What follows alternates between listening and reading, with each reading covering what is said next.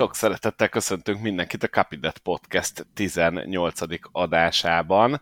Itt van velünk a 500 Miles főszerkesztője, Rós András. Hello, hello! Hello, sziasztok! És Dr. Jó. Az elrögtem, bocs, de nem vágom ki, de az előbb köhögtél, és azért volt ilyen erőtlen hangod, ugye? Igen. Jó. Még, ak- még akarnak egy kicsit beszéltetni. Jó, köszi. Iszok egyet, egy pillanat. Uh, hajrá! Tudod, hogy ki, ki a harmadik ember, aki itt van ma velünk? Szerintem kizárásos alapon, mivel nem Monár Dávid és Baski Dávid, ezért Dr. Juhász Zoltára gondoltam. Igen. Itt van velünk dr. Juhász Zoltán, az Arena 4 NASCAR szakértője. Szia Zoli, hello, hello! Hello, srácok, sziasztok! Szerintem ilyen szép felkonfot se kaptál még, mint amit itt az Andris előadott. Soha az életben, nem? Tehát ilyen aszmatikus tünetegyüttes mellett csak megérkeztünk. No, hát Szonomában rendezték a NASCAR Cup Series legutóbbi futamát, mármint a podcastünk felvételének pillanatában legutóbbi futamát, és hát nem tudom mással kezdeni, Dr. Juhász Zoltán megmondta, Suárez előbb fog nyerni, mint Caster. Hát, Daniel Suárez behúzta Szonomát. Gratulálok, Zoli! Köszönöm szépen! Na, az az igazság, hogy, hogy hízik a májam. Mert mind a közben, hogy Caster szegény, köze nincsen a győzelemhez, de, de tényleg nem nagyon tudnál olyan fellángolást mondani, amikor reálisan lehetett volna, akár csak egy percig is eljátszani azzal a gondolattal, hogy Colcaster megnyeri élete második versenyét, mert amióta az elsőt megnyerte, azóta szerintem nem sok lövése volt. Konkrétan megmerem kockáztatni, hogy, hogy nulla igazán komoly esélye. Ahhoz képest azért Suarez hétről hétre ott volt, ha nem is a közvetlenül futamgyőzelemmel fenyegetőknek a táborában, de olyan pilótáknak a körében, akiknek tényleg bármikor kijöhet a lépés, és történetesen itt Szonomában az egyik legtechnikásabb, az egyik legnehezebb pályán, a legnagyobb presztízsű road versenyek egyikét tudta megnyerni, úgyhogy szerintem megkérdőjelezhetetlen innentől kezdve Suáreznek a helye egy elit csapatnál, egy olyan győzelem, ami, ami, ami a vasárnapot tekintve abszolút domináns, egyébként meg egy szerethető, népszerű versenyző eset, a tűzkeresztségen, picit furcsa fintora a sorsnak, hogy még mindig nem Tyler Reddick. Tehát már végignézi, hogy olyanok, akiket az emberek szerintem jóval hátrébbre gondolnak, meg jóval lejjebb pakolnak fel a polcra, mint őt, mert mindenki megnyerte az első, második, harmadik versenyét, és Reddick még mindig vár, és csak tapsol a partvonalon kívülről.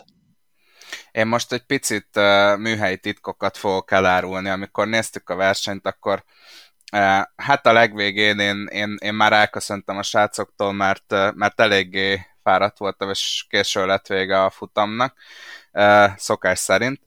És, és azt hallgattam, és itt, itt megint Poszkó fele fordulok, hogy Suárez nem érdemelné meg a győzelmet, majd másnap reggel fölkeltem, és azt a cikket láttam, hogy megérdemelte, nyert Daniel Suárez, és, és azóta is egyébként nem változott a véleménye Boszkolnak, amikor beszéltünk vele, tehát megérdemeltnek gondolja Suárez győzelmét. Mi változtatta meg itt a, a verseny végén a véleményedet, Na, De azt félreértetted. Én nem mondtam, hogy nem megérdemelt. A Suárez abszolút megérdemelten nyert. Én nem örültem neki, mert akartam volna, hogy Chris Busher az RFK Racing yeah, yeah, yeah.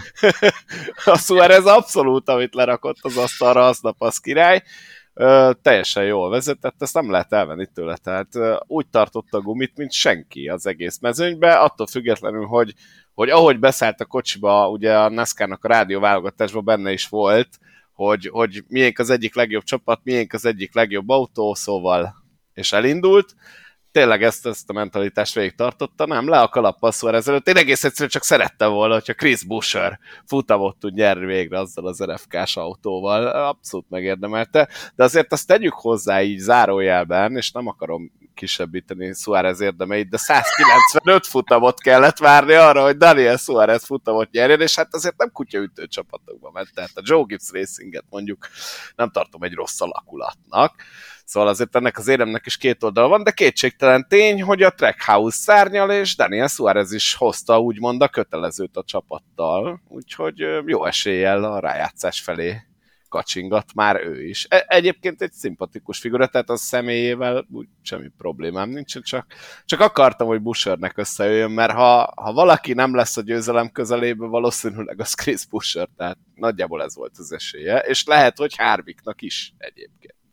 Uh, Isten igazából most pont a, a Hungaroringen a hétvégén ugye volt Kis Norbinak a kamionverseny, és, és ott beszéltük néhány emberrel, hogy, hogy Norbin látszik, hogy a tökéletes közösségbe, a tökéletes csapatba került. Szerintem ez a helyzet Daniel Suárezzel is, tehát itt annyira számít, és annyira fontos a kémia, hogy ha beültetsz egy, egy világverő versenyzőt egy olyan csapatba, lásd Kyle Larson a Chip Ganassi Racingnél, ahol, ahol nem érzi azt, hogy, hogy itt, itt százszerzalékosan megbíznak benne, itt százszerzalékosan megadnak neki mindent, akkor az a teljesítményen is meg fog látszani.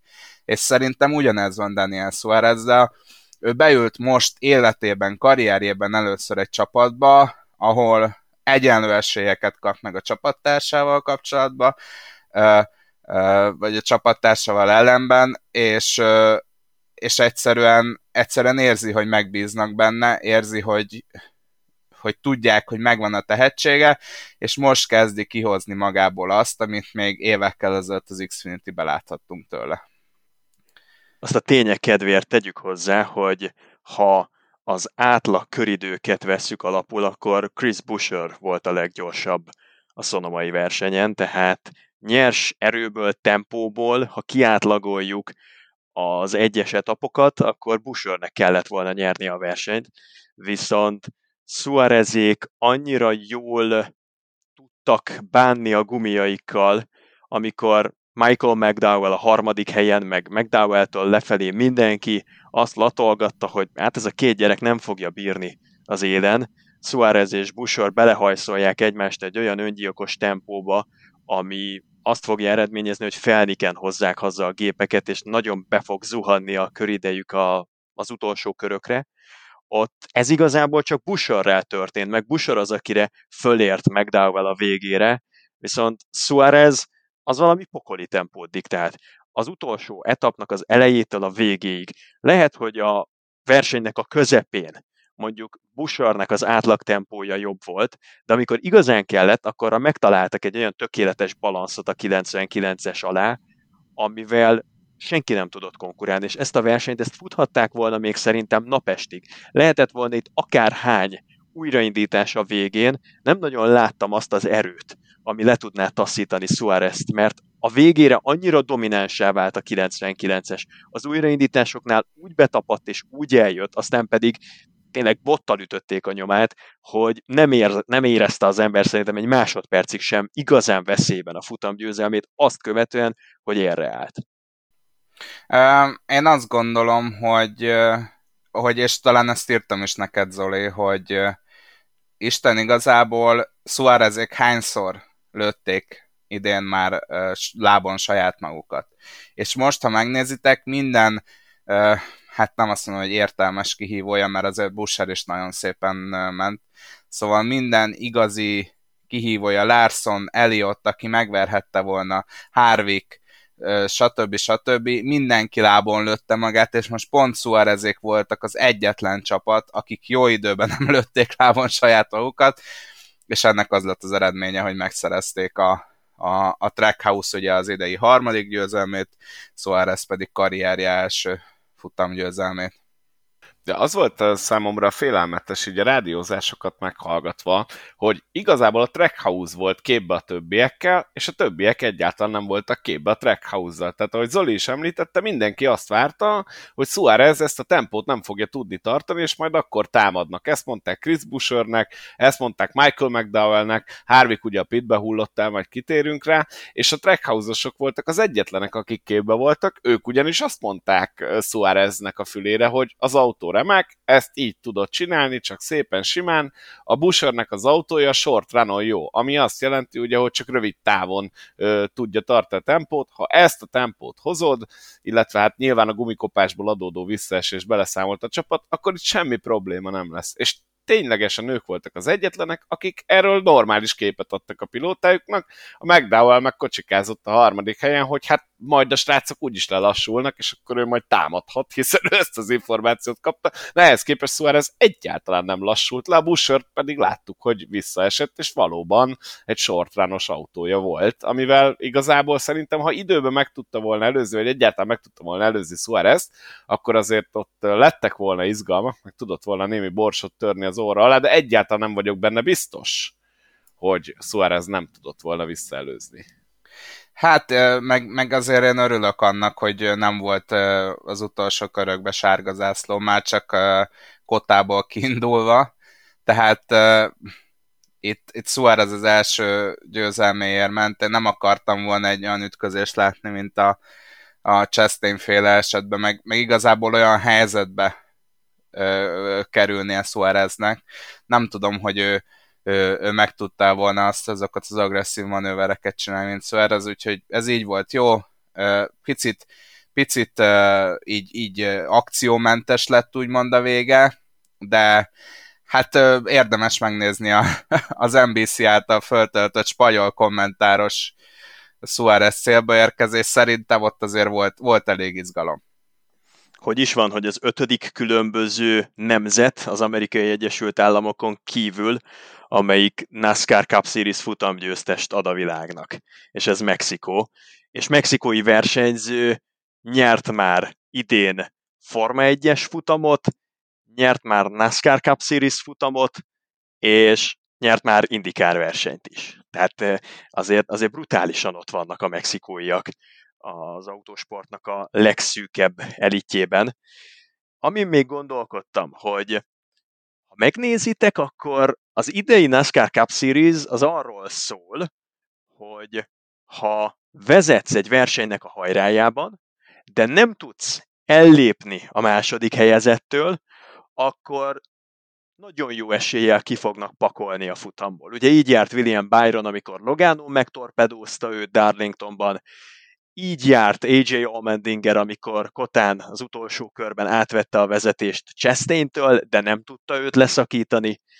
Majdnem így járt mindenki, aki, aki, aki vezette a versenyt a hajrában, de nem tudott igazán ellépni. Bristol Dirt, ugye, Reddick versus Briscoe.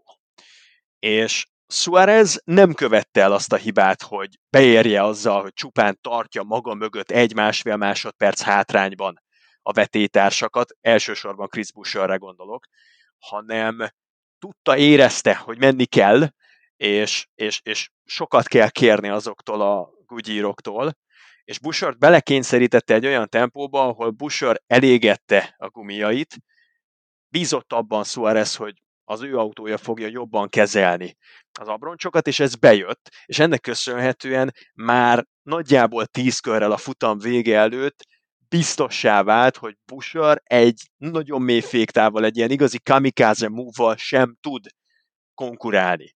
És ott dölt el igazán szerintem a verseny. Onnantól kezdve tényleg már csak egy sárga, meg egy nagyon vad újraindítás, hosszabbítás adhatott esélyt a mezőnynek, de egyébként nem lehetett kérdés, hogy ezt a versenyt csak Suarez nyerheti, és tulajdonképpen azzal nyerte meg a versenyt, hogy nem csak érre állt, hanem le is tudta szakítani a második helyezetet. Ez egy olyan nagy fegyvertény, amit nagyon kevesen tudtak eddig megcsinálni ebben a szezonban. Ritkán látni olyan domináns futamgyőzelmet idén a Cup Series-ben, mint amit Suarez bemutatott, és ez így elsőre, ez szerintem egy, egy borzasztó nagy szó. És mit gondoltok, vajon megtörhet a jég tényleg? Tehát a Suareznek innentől egy kicsit megfordulhat a pech vagy egy kicsit elmaradozhatnak azok a hibák, amiket én egyébként kimondom az idejében is többször láttunk Suareztől, és többször a saját, tényleg nem is azt mondom, hogy bal szerencséje, hanem a saját, saját mellényúlása vezetett ahhoz, hogy véget vessen a futamainak. Szerintetek ez, ez átfordulhat? Innentől több önbizalma lesz? Többet látjuk őt futamgyőzelemért ténylegesen harcolni? Szerintem a tökéletes csapatnál van ehhez, bár, bár ez eddig is elmondható volt. Most áttört a gát, meglátjuk, hogy, hogy ez, ez mit fog eredményezni, de én, én nem látom indokát annak, hogy ez, ez ne, ne szabadítaná fel Suarezbe, sőt ugye le is nyilatkozta, hogy óriási teher esett le a válláról ezzel a futamgyőzelemmel, úgyhogy hát erősen kell számolni a Trackhouse-zal, mert, mert Chastain is ott lesz, Suarez is ott lesz, úgyhogy a, a, a tökéletes ellenpéldája egyébként a Trackhouse-nak az a, a Richard Childress Racing, ahol Dillonnak is voltak jó versenyei, Reddicknek nyilvánvalóan voltak jó versenyei, és egyszerűen nem tudják olyan helyzetbe rakni a versenyzőiket, hogy futamot nyerjenek.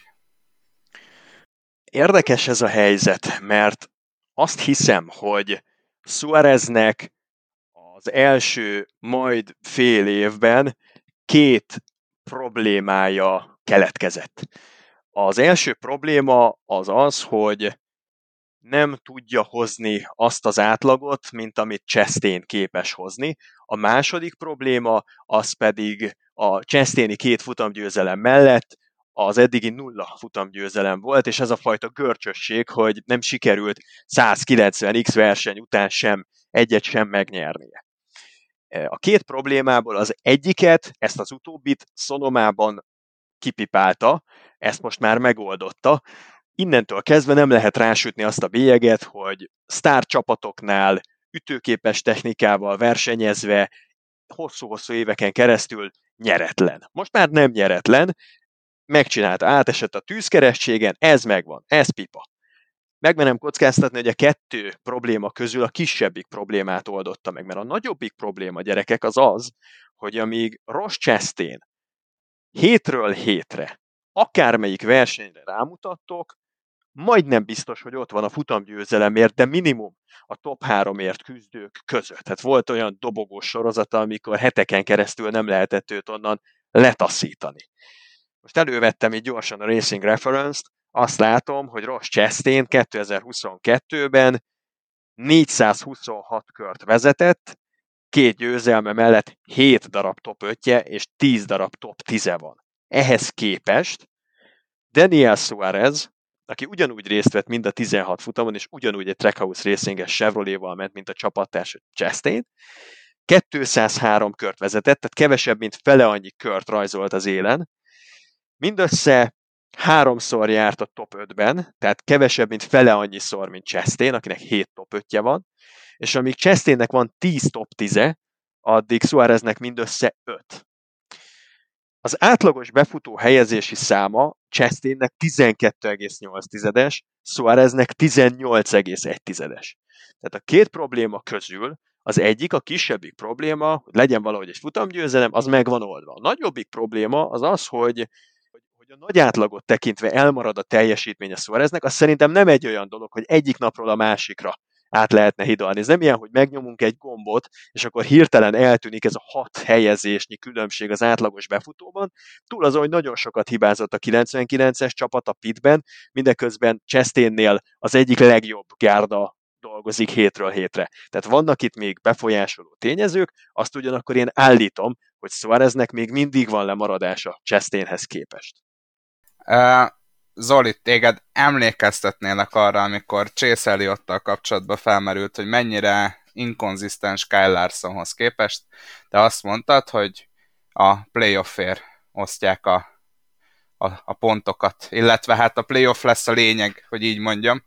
Szerintem, szerintem az alapszakaszból fölösleges kiindulni. Értem, amit mondasz, hogy sokkal stabilabb Ross Chastain, nagyon sok playoff pontot kell gyűjtenie Suáreznek, hogy realisztikus esélye legyen majd, de én amondó vagyok, hogy rengeteg olyan versenyzőt láttunk majd, aki, láttunk már a múltban, aki, aki a playoffba vette fel úgy igazán a, a ritmust, és vette fel a kesztyűt.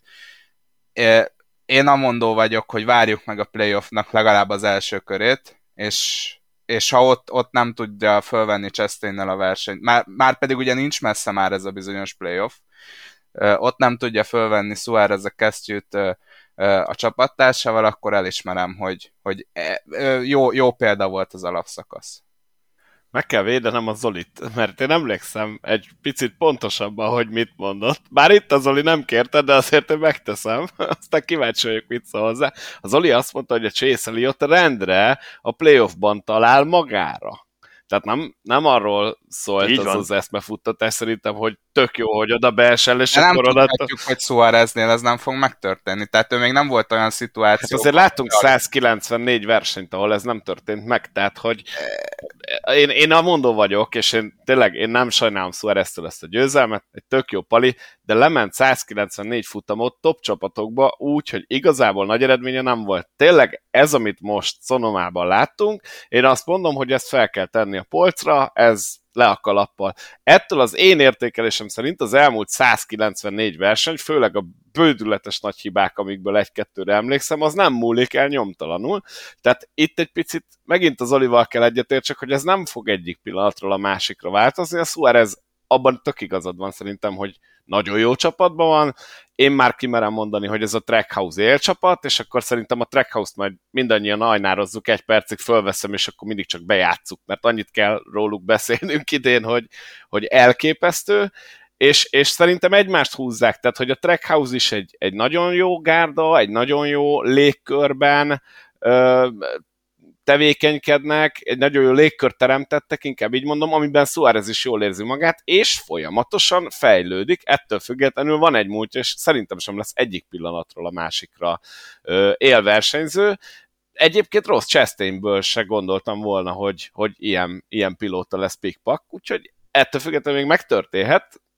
Szóval én, én egy kicsit lassabb fejlődést várok Suáreznél, de mindenképpen a jó irányba megy.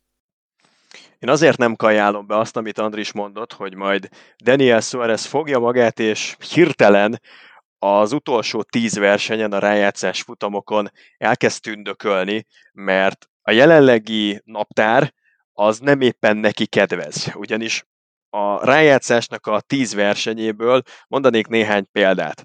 Ott van Las Vegas, ott van a Charlotte Rová futam, ott van Phoenix, ezek abszolút, abszolút nem tartoznak az erősségei közé.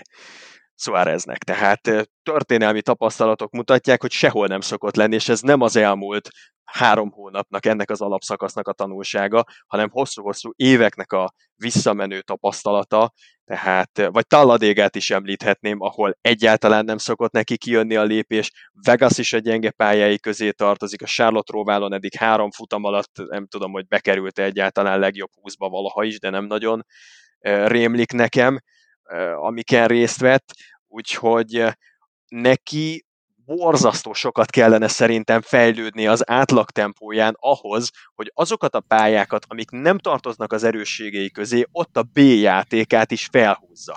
Mert az A játékát azt lehet, hogy tudja közelíteni, amikor igazán jó napja van, amikor igazán neki fekvő pályán versenyez a mezőny. A Sonoma az bemutatta, hogy, hogy akkor Suarez világklasszis teljesítményre is képes. De ahhoz, hogy a B játékodat, amikor olyan pályán kell helytállni, ami nem a kedvenced, de akkor is ki kell hozni a maximumot a technikából, és ahol nem szoktál jól menni, na, hogy azt felhúzd, és ott a nagy átlagot javítsd, az iszonyatosan nagy meló. Szerintem meg kidobhatjuk a Next Gen előtti statisztikákat. Van annyi alapunk már az idei évben, az előző évekre visszatekintve, hogy, hogy láthatjuk, hogy ezek a statisztikák idén nem feltétlenül mutatják azt, ami realisztikusan be is igazolódik a versenyen.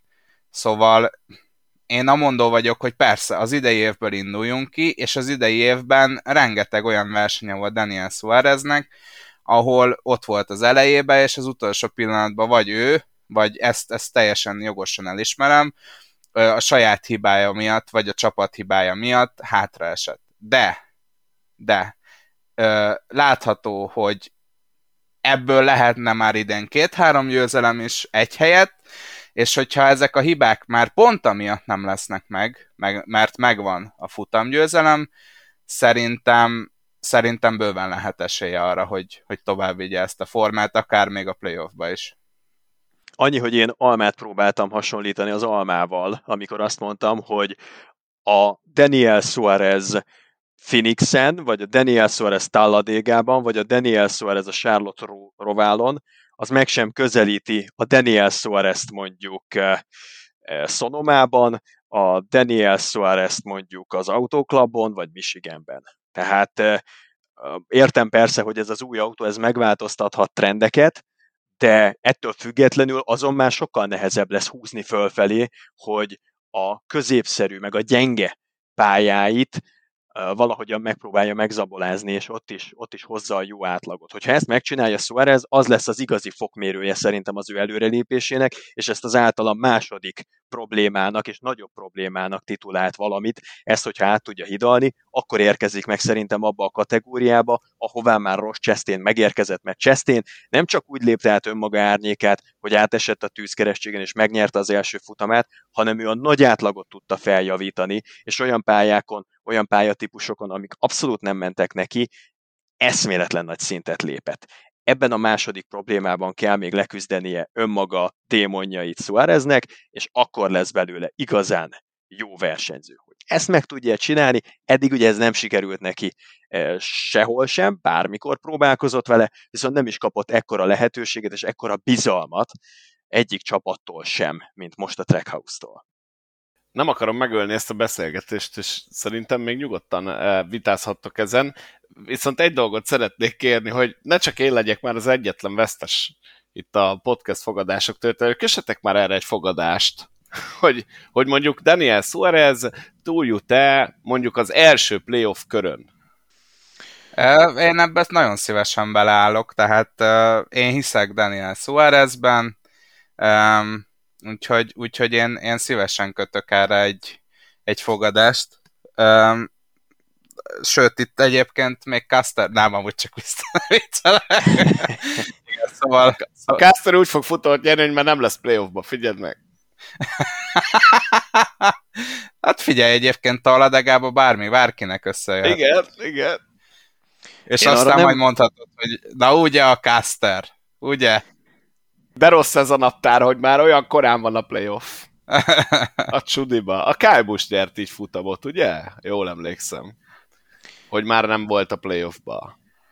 Szerintem a Kálbus az minden évben ott volt a playoffba karrierje során. Nem, hogy már, már kiesett és nyert.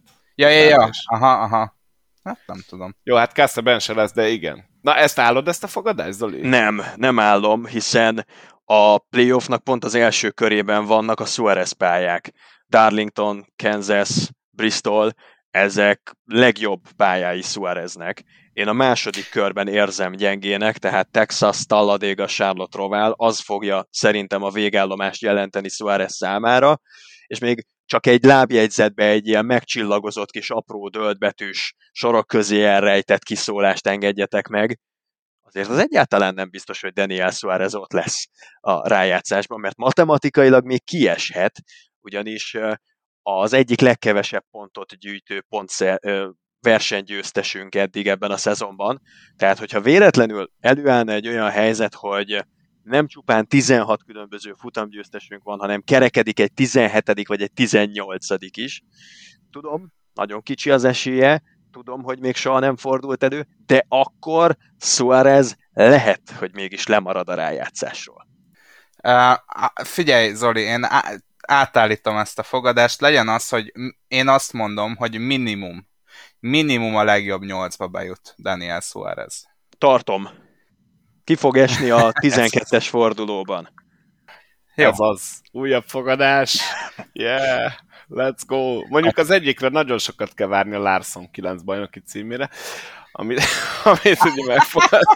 Tehát nem biztos, hogy már itt leszünk, de, de lehet majd akkor üzenek a mennyből, vagy a pokolból, hát ahova jutok, de egy kicsit beszélgessünk Daniel Suarez múltjáról, aztán utána lépjünk tovább. Ugye Daniel Suarez a NASCAR égisze alatt 2009-ben debütált, de még Mexikóban, szülőhazájában, és 2016-ban az első mexikói születésű pilóta lett, aki az Xfinity Series-ben futamot nyert, Michiganben még hozzá. Úgyhogy eléggé sinem volt itt már a karrierje Suareznek. Ugye ő a Diversity programból érkezett, a NASCAR-nak a Diversity programjából, és az egyik első sikertörténetnek számított ebben a programban, és a Joe Gibbs ö, ugye le is igazolt, és vele megnyert az Xfinity bajnokságot. Aztán Carl Edwards hirtelen távozott a NASCAR-ból, és a Joe Gibbs Racing pedig lehetőséget adott Suáreznek, úgyhogy 2017-ben már a Cup Series-ben uh, körözgetett Daniel Suarez, aztán a tavalyi évtől a Trackhouse Racing tagja, és az idei évben pedig a 195. futamán megszerezte első győzelmét. Én nem tudom őt igazából még jó pilótaként értékelni, de, de várom ezt a fejlődést, egy igazán üde színfoltja a mezőnynek, szóval semmiképp sem akarok neki rosszat, csak mondjuk hagyhatta volna Busert nyerni. Uh, és volt is egy cikk erről, hogy Daniel Suarez teljesítette be ezt a bizonyos 2012-es NASCAR Next uh, uh, osztályt, ugye az akkori fiatal versenyzők, ugye ez a NASCAR Next, ez a fiatal versenyzőket támogató program, de aztán majd itt Zoli kijavít, hogy pontosan mi ez. Ugye ebbe tartozott bele Chase Elliott, Baba Wallace, Kyle Larson, Ryan Blaney és Daniel Suarez. Ugye ezzel mindannyiuknak van már futamgyőzelme, azért ez egy legendás osztály volt ezekkel a nevekkel, hát főleg úgy, hogy tényleg, tényleg mindannyiunk már megszerezte a győzelmét, és a, a NASCAR Cup Series-be legalábbis, úgyhogy, úgyhogy tényleg most, most már teljes a lista. Nem tudlak kiavítani, tökéletesen foglaltad össze. Ez egy nagyon jó pofa kis program, próbálja segíteni a feltörekvő tehetségeket, mondjuk azt, hogy ösztöndíj programokat, pályázatokat eh, eh, hirdet és, és ítél oda. Vannak olyanok, akik azért eléggé félrecsúsztak az évek során, meg hát vannak az általad is felsoroltak, akik például 2012-ben kerültek megválasztásra, és kivétel nélkül, vagy nagyon kevés kivétellel, de ott vannak a meghatározó stockautó versenyzők között mind a mai napig. Úgyhogy ezt talán mindig érdemes figyelni. Én, én mondjuk amennyire tudom, lehet, hogy, hogy vagy két-három éve már nincsen ez a, ez, ez a pályáztatás, vagy, vagy legalábbis nagyon régen hallottam utoljára arról, hogy odaítéltek volna ilyen, nevezzük ösztöndíjnak, ilyen lehetőséget bárkinek is. Talán, hát nem akarok hülyeséget mondani, talán, talán ott az Anthony Alfredo feltűnése körüli időszak volt az utolsó év, amikor, amikor én tudom, hogy kiosztottak díjakat. Én most uh, megnéztem gyorsan a NASCAR Next-nek a weboldalát, és az van, hogy Program Announcement Coming Soon, tehát erről általában tudjuk, hogy hogy, hogy mit szokott jelenteni. Hamarosan bejelentünk majd valamit, lefordítva magyarra. De lehet már három éve így áll, nem? Igen, igen, ez ismerős ez a, ez a weblapos történet. Amikor valaki azt írja, hogy coming soon, akkor nem biztos, hogy coming soon. Viszont a Diversity program működik, melynek, ha én jól tudom, Buba Wallace is oszlopos tagja, illetve tagja volt, nem tudom meddig tart ez a dolog. Viszont Buba Valász most spórul járt ezen a szomonamai versenyen, és felrobbant a motorja Valasznak, és egészen elképesztő rádióbeszélgetést produkált a csapatával, ugye, és beszólt rádió, és azt kérdezte, hogy mégis hogy a fenébe robbanhat fel itt egy motor? Hogy robbanhat fel itt egy motor, Zoli? Ugyanúgy, mint bárhol máshol. Ezer meg egy indoka, oka lehet.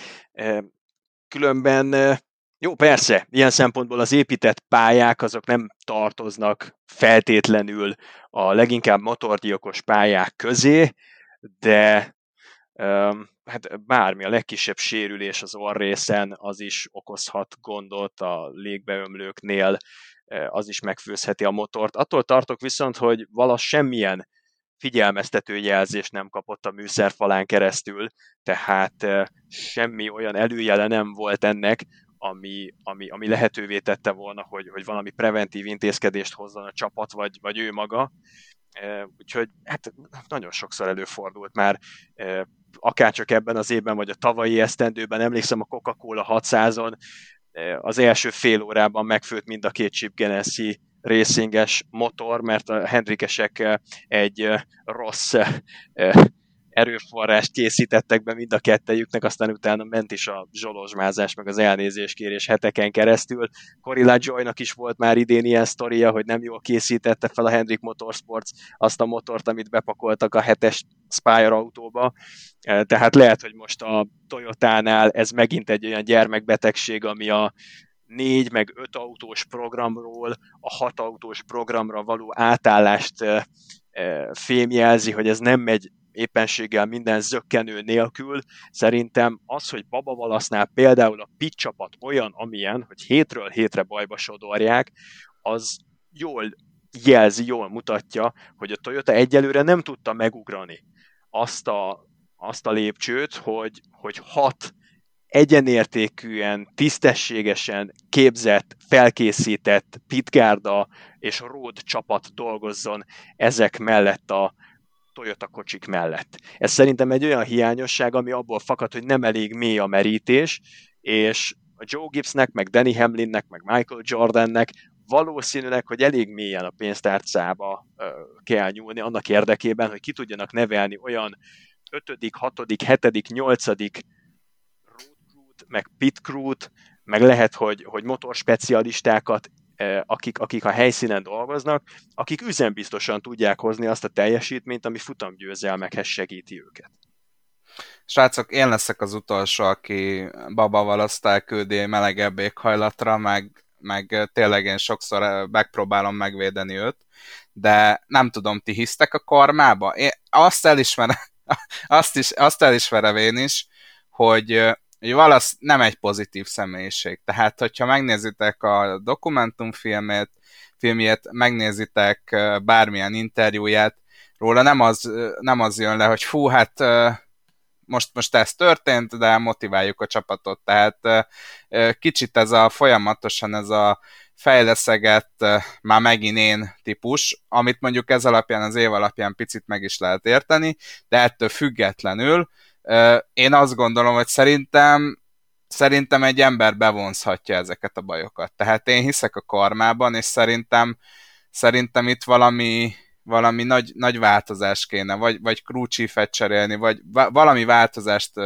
megcsinálni Valaszéknál, mert, mert hogy mindig ezzel a csapattal történnek a gondok, Kurt Busch miközben folyamatosan szépen évesen fejlődés mutat az egész szezonban, az azért durva.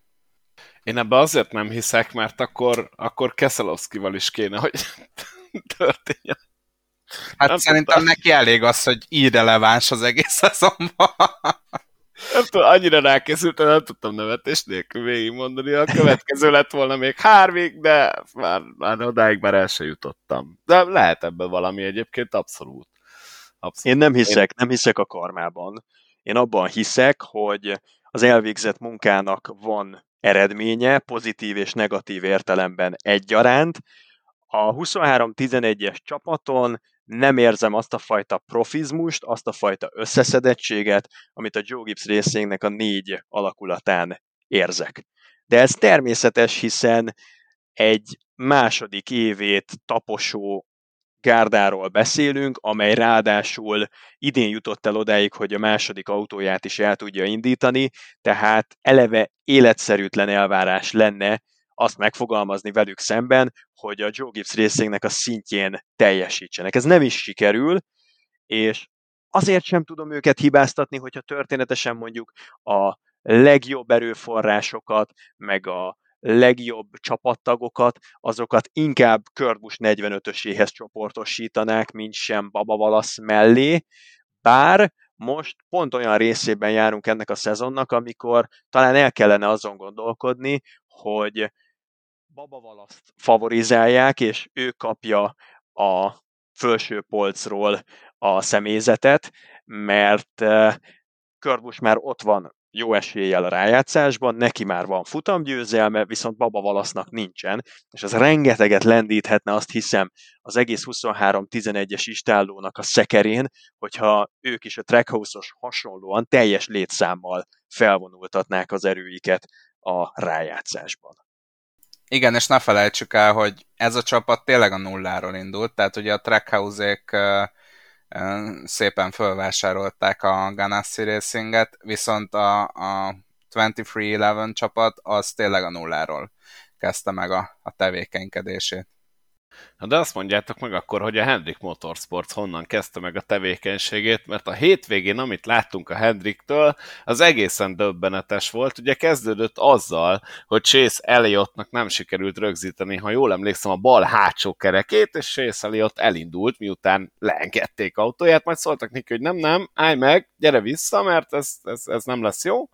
Akkor Elliott ugye visszatolatott, de nem eléggé, nem állt vissza a saját pit helyére, úgyhogy úgy szerelték, ez egy büntetést vont maga után, majd pedig Kyle Larson egész egyszerűen elhagyta a kerekét, és jött is a szokásos négyfutamos büntetés a crew a keréken dolgozó, illetve az emelős szerelőnek.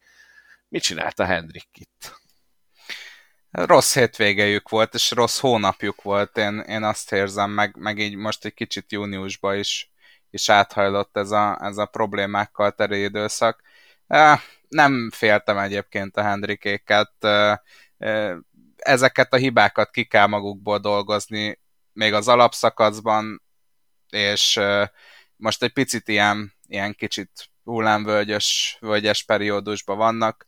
Larson sincs élete formájában, bár ugye Szonomában megnyert egy szakaszt, úgyhogy Megnyerte a szakaszt? Nem jött ki a pitbe? Azt Megnyerte. Szakaszt. Megnyerte, igen, igen, igen. Szerintem ez lett a veszte a futam egészét tekintve, mert ők bíztak abban, hogy ugyanaz a stratégia, ami tavaly a győzelemhez segítette őket Szonomában, az idén a hetedik generációs kocsival is működni fog. Mert tavaly Kyle Larson megnyerte az első szakaszt, megnyerte a második szakaszt Szonomában, és ezt követően ő látta meg először a kockázzászlót. Ez, hogy épített pályán végig tolod a szakaszokat, és rámész a szakaszhajrákra, és azt megnyered, és behúzod a 10 pontot, meg az egy rájátszás bónuszpontot, ez a múltban egyenértékű volt azzal, hogy a futamgyőzelemre nem lesz esélyed, mert azok, akik alternatív stratégián vannak, és mindig azt játszák el, hogy a szakasz vége előtt két-három körrel kiállnak a pitbe, azok mindig átugranak téged, és akkor az utolsó szakasz elejét jószerével a vezető körön belül az utolsó helyek valamelyikéről fogod megkezdeni, és ahhoz általában rövid szokott lenni a szonomai versenynek az utolsó szakasza, hogy 20-25-öt előz. Ez viszont sikerült Larsonnak, azt gondolták, hogy minden papsajt innentől kezdve, és Cliff Daniels nem változtatott a stratégián, viszont az nagyon hamar kiderült, hogy nem lehet olyan jól előzni ezen a pályán idén a hetedik generációs kocsival, mint tavaly lehetett, annak ellenére, hogy visszajött a útos vonalvezetés a négyes kanyarról a hetesre, az a 300 méter hosszúságú egyenes, és kivették a carousel ennek ellenére nem lehetett olyan jól előzni valami okból kifolyólag, és Larsonnak közel nem volt meg az a sebessége, az a fölénye, mint ami megvolt egy évvel ezelőtt. És ez ezzel a gyenge, rosszul megválasztott stratégiával szerintem már eleve azt eredményezte, hogy egy picit demoralizáltakká váltak, mert lehetett látni, hogy ebből nem lesz címvédés, nem fogja tudni újra megnyerni a szonomai futamot, és akkor, amikor már ott kapkodtak a veszett fejszenyele után, akkor jött egy ilyen, egy ilyen figyelmetlenség, nem is fellebbezte meg a Hendrik Motorsports az eltiltást, tehát ez szerintem mindent elárul, hogy meg sem próbálták Danny Hamlini módszerekkel rákenni a felszerelésnek a hibájára, a kerékkulcsnak a meghibásodására, hanem elviszik a balhét, Cliff Daniels kiüli a négy hetet, úgyis most nyári időszak, gondolom, el tudja sütetni a hasát valamelyik tengerparton, aztán amikor igazán kell, akkor meggyőződésem szerint jönni fog a Hendrik Motorsports, és megnyomják majd a rájátszás versenyeket. Sokkal nehezebb dolga lesz ettől függetlenül akár Larsonnak, akár Eliottnak megnyerni a bajnokságot, mint akár 2020-ban, akár 2021-ben volt. E, nem feltétlenül értek egyet egyébként abban, hogy, hogy ezt elrontotta a Hendrik, mert nézd meg Chase Elliot példáját. Tehát nem tudhatod, hogy az a kerékcsere, amit ott kapkodva elrontottak Larsonnál, az nem történt volna meg, hogyha elő van. Így viszont megnyerte a szakaszt, kapott érte biztos playoff pontot, pontokat, és és gyakorlatilag valamivel ő már eljött a verseny, versenyről, ellenben Csészeliottal, aki pont a stratégia miatt kiállt, elrontottak a kiállását, és gyakorlatilag bukta az egész versenyt. Tehát én, én mindig ezt a kettősséget érzem, hogy értem, hogy akkor gyakorlatilag a futam győzelemről letehetsz, hogyha, hogyha kimaradsz a szakasz végén, de nem garantált akkor sem, hogyha kijössz a, a, a futamgyőzelem, viszont ha meg végigcsinálod a szakaszt, és beérsz, és megkapod azokat a playoff pontokat, akkor meg, akkor meg már valamit elviszel a versenyről, hazaviszel a versenyről. Érdekesen vesz ki szabadságot Cliff Daniels, de lehet, hogy nekem is meg kéne próbálnom valami ilyesmit a munkahelyen, hogy hát, ha egy pár hétre elküldenek gondolkodni. Én azt gondolom, hogy a Hendrik nem szándékosan csinálta ezeket. Egyetértek Zolival most, hogy, hogy ők azt gondolták, hogy ez működni fog. És hittek abban, hogy, hogy előre tudnak jönni a pilotáik, és ez, ez nem így van. És azt gondolom, hogy tavalyhoz képest most már ki lehet jelenteni, pláne a Suárez futamgyőzelem után, hogy, hogy az idei évet tekintve megérkezett egy újabb nagy csapat. Tehát, hogy most már egy kicsit több szereplős ez a buli, és én az előző adásban is említettem, hogy szerintem a Hamlinnek egy picit az fáj, bár ezzel pont nem értettél egyet, Zoli, és ugye ugyanezt mondta a, a csapattulajdonos is, amit én egyébként nem tudtam, de hogy szerintem itt, itt most már a játszótérre egyre több gyerek jön le, és, és egyre kevésbé fognak beleférni ezek a hibák, mert hogyha mondjuk még ne adj Isten megérkezne igazán, igazán, bár nagyon sokszor elmondtuk, egy Stuart House Racing, vagy magára találna egy, egy RFK, akkor, akkor itt nagyon-nagyon sokkal lennének már a játszótéren, az első sorért küzdve, Úgyhogy lehet, hogy lehet, hogy az elkövetkezendő években meleg lesz a pite az igazi régi, hagyományos nagy csapatoknak. Sokkal kisebbek a különbségek. Tehát addig, amíg 2021 novemberével bezárólag a nagy csapatok megnyugtathatták magukat azzal, hogy rendben, rossz szériánk van, vagy rossz napot zártunk, vagy rosszul készültünk fel egy versenyre, de úgyis olyan biztonsági hálót ad nekünk az előnyünk, ami abból származik, hogy nekünk van saját szélcsatornánk, vagy nekünk van 50-70 ezer dollárunk heti szinten, amit el lehet költeni felfüggesztés, fejlesztésekre, vagy nekünk sokkal több erőforrásunk van, amit mondjuk ennek a 7 pontos rázógépnek az adatgyűjtésére tudunk fordítani, meg eleve nálunk dolgozik 300, 400, 500 alkalmazott, nem csak 80, 100, mint a kicsiknél, meg a közepeseknél. Ez akkora előnyt adott hétről hétre, hogy nagyon-nagyon el kellett vaxolni mondjuk egy Joe Gibbs Racinges Toyotának a felkészítését, vagy egy Hendrik Motorsportos Chevrolet-nak a felkészítését, hogy a 18. helynél gyámoltalanabb pozícióban kullogjon célba, ha nem kerül balesetbe. Na ez megváltozott. Tehát 2022-ben, amikor mindenki ugyanazokat az alkatrészeket kapja, és jó, persze, a beállításokban, meg minimálisan az összeszerelésen lehet variálni, de de hát mégiscsak ugyanazokról a kocsikról beszélünk. Semmiben nem különbözik egymástól egy Rickwell Racinges Ford Mustang, egy Penske-s vagy egy Hendrik Motorsportos kocsitól. Nyilván az erőforrás, a motor, az, az meghatározó továbbra is. De mindaddig, amíg tudsz leasingelni, mondjuk Rickveresként egy jó Stuart House Racinges Ford motort, addig labdába fogsz rúgni, és lesz esélyed. Joey Hand példája mutatja, vagy mit tudom én, mondjuk Parker Kligermannek a beugrása mutatja, hogy még a 15-ös számú csapatnak is azért voltak jobb hétvégéi ebben a szezonban, és pont ez a nagy kiegyenlítő szerep, amit az új hetedik generációs kocsi hozott, elvette szerintem a Hendrik Motorsportsnak, meg a Joe Gibbs Racingnek a, a, a helyzeti előnyét, vagy legalábbis a minimálisra visszaszorította. És ott tartunk például, hogyha a Joe Gibbs Racing, meg a Toyoták általában rosszul választják meg a beállításaikat, a spirálrugóikat, a a, a futómű geometriájukat egy hét végére, akkor megtörténik az a csúfság, mint ami megtörtént most Szonomában. Történetesen a 18. helyen végzett a legjobb Toyota a vasárnapi szonomai futamon. Ez 2007 novembere óta az első alkalom, hogy nem került be Toyota egy NASCAR kupa futamon a legjobb 17-be.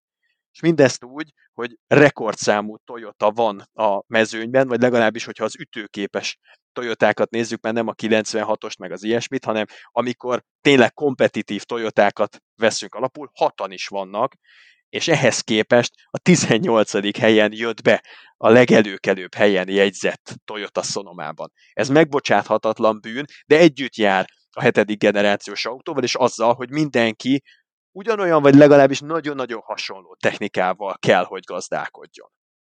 Egyébként a Martin Truex rádiózását hallgattam én meg, és ő mondta, hogy egész egyszerűen hátul nem érzi, hogy lenne tapadás az, az, ennek az autónak, illetve hát úgy fogalmazott, hogy ennek a valaminek, mert még autónak sem hívta azt a Toyotát, és egyáltalán nem volt elégedett a beállításokkal Truex, és több kanyarból is jelezte, hogy nem tudok elfordulni. Tehát olyan lassan kell belemennem, hogy elforduljak, hogy, hogy iszonyatosan sokat veszítek. Tehát a Toyoták totális tévúton jártak, ez nem a bal szerencse volt, vagy, vagy nem jött ki lépés, teljes homály volt ez a Sonoma nekik. És ez azért is, annak fényében is nagyon érdekes, amit mondasz, Boszkó, mert eddig azért az első 13-15 futamnak a tapasztalatai alapján le lehetett vonni bizonyos következtetéseket. És az volt az egyik alapvetésünk, hogy a Chevroléknak valami okból kifolyólag, de nagyon jó az aerodinamikai leszorító ereje.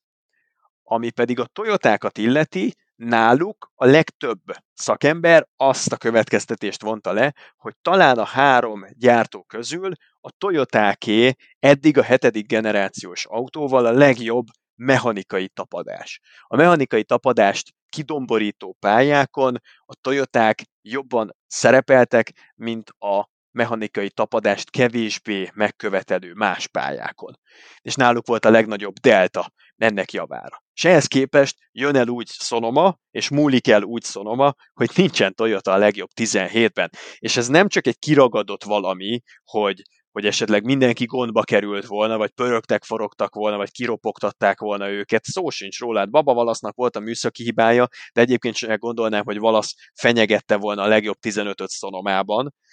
E, Martin Truex az abszolút koronázott királya Szonomának, Kyle Busch és Danny Hamlin két talán legalulértékeltebb road menője korunk NASCAR versenyzésének, és azért nem kell félteni Christopher Belt sem, akinek van már ródról futamgyőzelme, és sehol nem voltak a fickók. És e, e, ez az, ami, ami, ami, ami nem tudom, hogy megengedhető-e, hogyha egy Toyota testületileg így el tud vaxolni egy beállítást, akkor hogyan lehet üzembiztosan neki menni mondjuk a rájátszásnak, vagy egy szezonzáró utolsó versenynek Phoenixben, ha, ha tényleg ennyire kevésen is múlhat az, hogy nagyon betaláltok a beállításokkal, vagy egy no-show az egész eh, konglomerátumotok az adott hétvégére. Kíváncsi vagyok, hogy kitaláljátok-e, kire gondolok. Az utóbbi hetekben többször is feltűnt az élmezőnyben ez a versenyző, aki eddig nem annyira ott közlekedett. Szerintetek ki lehet ez? Michael McDowell? Michael McDowell. Honnan jött Michael McDowell? Mert most már nem az első verseny, hogy az élmezőny elejében látjuk őt körözgetni. Honnan érkezett meg ez a fickó? Irgalmatlanul tud vezetni Michael McDowell, és azokon a pályákon, amik a versenyzői erényeket csillogtatják, ő rendre jól szokott szerepelni, a Fordok pedig egy reneszánszukat élik az elmúlt egy hónapban.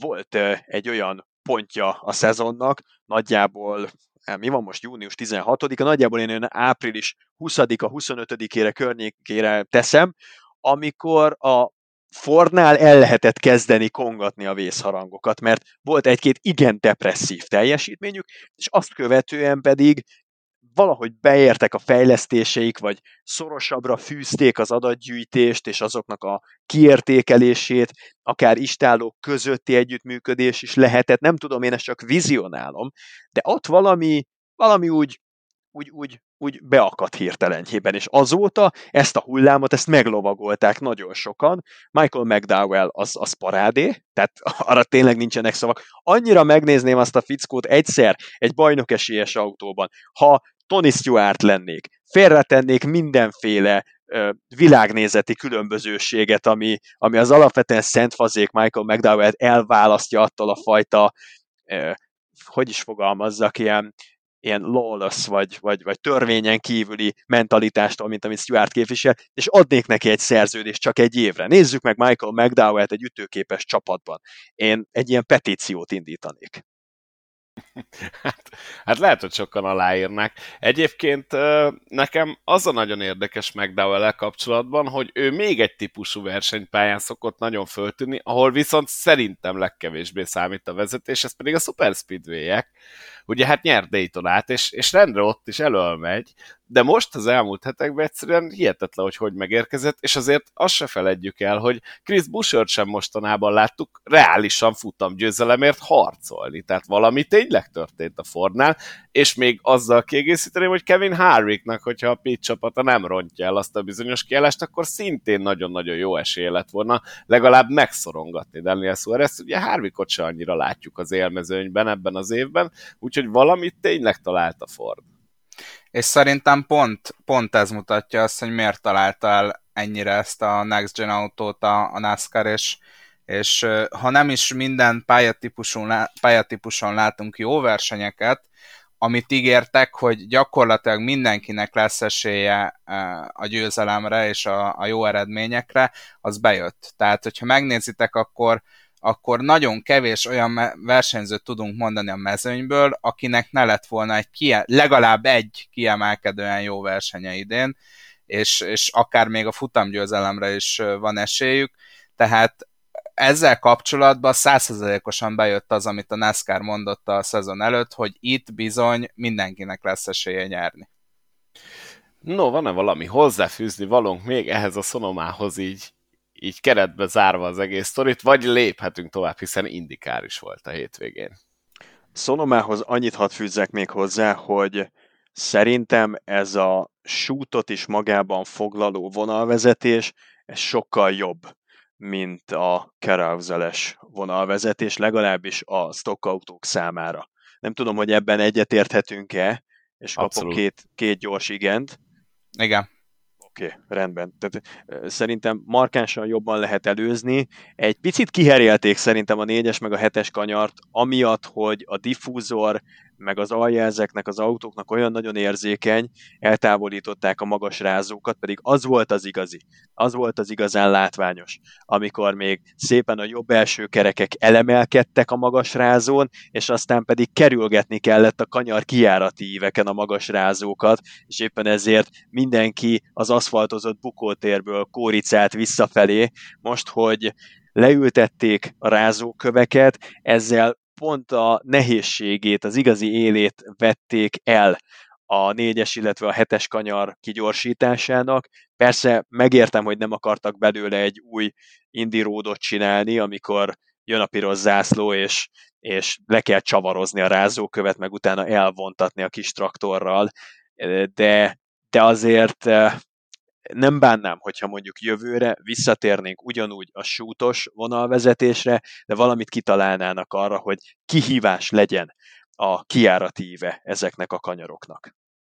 Na, hát akinek kihívás volt az egyik kanyar a hétvégén, az Jimmy Johnson volt, bocsánat Andris, és akkor ezzel át is kötök az indikára egy ilyen jó erős huszárvágással, ugyanis az első körben Jimmy már lement a pályáról egészen a harmadik kanyarig sikerült most eljutnia. Igazán nem tudom, hogy mi, mi volt ennek az oka, hogy túl gyorsan ment, vagy, vagy valami, esetleg valami műszaki hiba is hátráltatta, de hát addig jutott sajnos. Én sajnálom egyébként ezeket a, a versenyét Jimmynek, mert egy picit mehetett volna, egy picit gyakorolhatott volna Road Amerikára, viszont aki nagyon jól kezdte a hétvégét, az Alexander Rossi volt, aki ugyanis megszerezte a pole pozíciót, úgyhogy hihetetlen formában autózik Rossi, amióta bejelentették tényleg ezt a McLarenhez igazolást, azóta, azóta az Andrettivel is elképesztő formában a fiatal. Úgyhogy igen, Road Amerikába látogatott az IndyCar vezője, és egy igazán izgalmas versenyt láthattunk, és lesz miről beszélni, hiszen Marcus Ericsson már a negyedik körben hát úgy mondom akcióba lendült, legalábbis Alex Palu első véleménye szerint, ott a hosszú egyenes végén a balosba betette az autóját, szerintem egyébként teljesen normálisan és, és versenyzőhöz méltó módon Alex Palu autója mellé, Viszont összeért a két kocsi, bár Ericsson állítja, hogy Palu ráfordult, ugye Palunak sajnos megsérült a futóműve, úgyhogy nem tudta folytatni a futamot, így a csapattársak gyakorlatilag kiütötték egymást, Ericsson egyébként tovább tudott jönni, és ezt reagálta le némileg hevesen Alex Palu, és mondta, hogy hát így is játszhatunk, meg hogy ez nagyon kemény volt, meg ez nem ide való, aztán uh, Ericsson válaszolt, hogy igazából szerinte nem történt semmi komoly, ő, ő ott látta a helyet, betette az autót, elfordult az Apexen, megfékezte, nem csúszott túl, nem érti, hogy mi a probléma, majd aztán beszéltek telefonon állítólag, és akkor Palu elnézést kért, hogy az első reakciói hát nem voltak versenyzéshez méltóak, és igazából szégyeli magát. Nem volt igaza, és tényleg az Ericsson az, az rendesen előzött. Ti viszont hogy láttátok ezt az esetet, meg ezt a hát ilyen csapaton belüli kis harcot? Én, én abban a tekintetben védeném meg egy kicsit Alex Palut, hogy nem volt, valóban nem volt ezzel a manőverrel semmi probléma, és, és ugye nyilván ezt Paló is be, belátta, csak más, amikor egy, egy rivális csapattól teszi be az utolsó pillanatban így egy autót, így az autót valaki, illetve más, hogyha egy csapattárs. Nyilván a, az amerikai szériákban nagyon sokáig nem, nem, nem volt gyakorlatilag olyan, hogy csapattárs, és ez az utóbbi mondjuk tíz évben kezdett el működni, hogy, hogy ennyire összedolgoznak a, a, a csapatok és a csapattársak, és szerintem Palu inkább azon akad ki, hogy, hogy basszus, ezt el, elvárom egy Penskéstől, vagy elvárom egy Andrettistől, de a saját csapattársam az ne, ne, ne dobja már be így mellém az autót. Na persze rosszul látta a szitut, mert ez egy teljesen jogos előzés volt, csak szerintem ez oda vezethető vissza, hogy, hogy tök jól el, jó pofizgatunk, meg tök jóba vagyunk, aztán egy, egy, egy ilyen manővert megcsinálsz ellenem a negyedik körbe csapattársként. Úgyhogy ilyen tekintetben én valamilyen szinten megértem Palut, de nem látta jól a szitut, és ezt ő is elismerte. Mi a véleményetek arról, hogy az Indikárnak több ilyen idézőjeles botrányra, műbalhéra lenne szüksége? Én nagyon hiányolom az indikár közvetítésekből azt a fajta a spontán reakcióknak a feldolgozására építő, abból történetet kreáló, és akár heteken keresztül retrospektív módon vissza-vissza utaló műsorszerkesztés, tematizálást, mint amit a NASCAR-ban csinálnak. Arra gondolok, hogy az indikárban nagyon ritkán fordul elő, hogy hasonló helyzetben a Palunak ezt a mondatát, amit a pillanat hevében megoszt, azt, azt, azt ilyen szinten kiragadják, és utána erre felfűznek egy rivalizálást, egy, egy, egy, egy balhét, műbalhét, stb. Szerintem több ilyenre lenne szükség, és ez, ez nagyban növelné az indikárnak a népszerűsítését is. És erre ez egy jó példa volt szerintem, amikor egy teljesen ártalmatlan versenyszituáció, legalábbis szerintem az Ericsson semmi olyat nem csinált, ami ne lett volna felvállalható, még azt mondom csapattársak között is felvállalható volt, és Ebből ugye Palu nyilván a pillanat hevében úgy reagált, mint ahogyan szerintem mindannyian reagáltunk volna ebben a szituációban, felháborodott, és na és ebből lett végre egy sztori. Végre volt egy, egy, egy kis parázs, és arra sikerült e, egy kis gyújtóst rátenni, és belobbant a, a száraz e, gaj, és, és végre volt egy kis tábortűz, ahol megmelengedhette az ember a e, kezeit, ez szerintem hiányzik az indikár közvetítésekből, és jó látni ilyet, hogy, hogy, hogy ebből végül is lett egy sztori, ez ki lett domborítva, fel lett futtatva, és, és lettek belőle cikkek, lett belőle egy kis beszédtéma. Tudod, hogy mi a legnagyobb különbség az IndyCar és a NASCAR között? És ez, ezt most ide a, a Dale Junior podcastjából tudok egy tökéletes példát felhozni. Na amikor mi? Is, amikor is Chastain uh, sűrű elnézéseket kért a, a verseny után, amikor Hamlin és Eliottot is elintézte gateway és uh, juniorék ki voltak akadva, hogy uh, nem kéne ennyit elnézést kérni. Hát ez van, megtörtént, ez történt. A NASCAR-ban szerintem nincs kultúrája az elnézést kérésnek, és emiatt húzódnak el ezek a, a, a haragtartások és ezek a, a sztorik, és, és szerintem az indikárban ez nem jellemző. Tehát az indikárban ö, sokszor elmondják a versenyzők, hogy bocsi, ö, ez történt. E, én nem, nem mondom, hogy ez most jó vagy rossz, de szerintem pont emiatt van az, hogy nem tudnak hosszú távú rivalizálásokat kialakítani, mert egyszerűen túl sokszor mondják azt az indikár versenyzők, hogy, hogy, vagy bocsánat, hogy elnézést, és, és talán az egyik ilyen kivétel volt idén Grozsannak és Réhálnak az esete, amikor egyikőjüktől se hallottuk azt, hogy hát figyelj, ezt rosszul láttam, de hát azóta se láttunk ennek semmilyen folytatását, tehát igazából pont azért, mert, mert kicsit irreleván, irrelevánsak lettek a, itt a szezon középső részére, mind Rehál, mind, mind Grozan, nem igazán vannak ott a, a, a mezőny elejében, úgyhogy, úgyhogy igen, tehát szerintem túl, túl gentlemanek, úgymond az indikár versenyzők. Valószínűleg ez adódhat abból is nyilván, hogy ha NASCAR-ban jó erősen oldalba taszajtasz valakit, vagy hátulról megtolod, akkor, akkor azzal vége. Vagy a közel sincs vége a versenynek, míg indikárban a legkisebb kis ütközés is rögtön feladást eredményezhet, tehát emiatt nyilván sokkal kevesebbet engednek meg maguknak, és a versenyzői etiketbe is sokkal kevesebb fér bele. Érdekes egyébként, hogy ezt a Dale Earnhardt Jr. féle podcastet emlegetted, mert ő azt mondta Chastainről, hogy ő egy pillanatig nem hitte el, hogy ez egy őszinte bocsánatkérés. Ő azt gondolta, hogy csak hülyéskedik Ross Chastain, és csak gúnyolódik. Ezt hogy amikor... látod?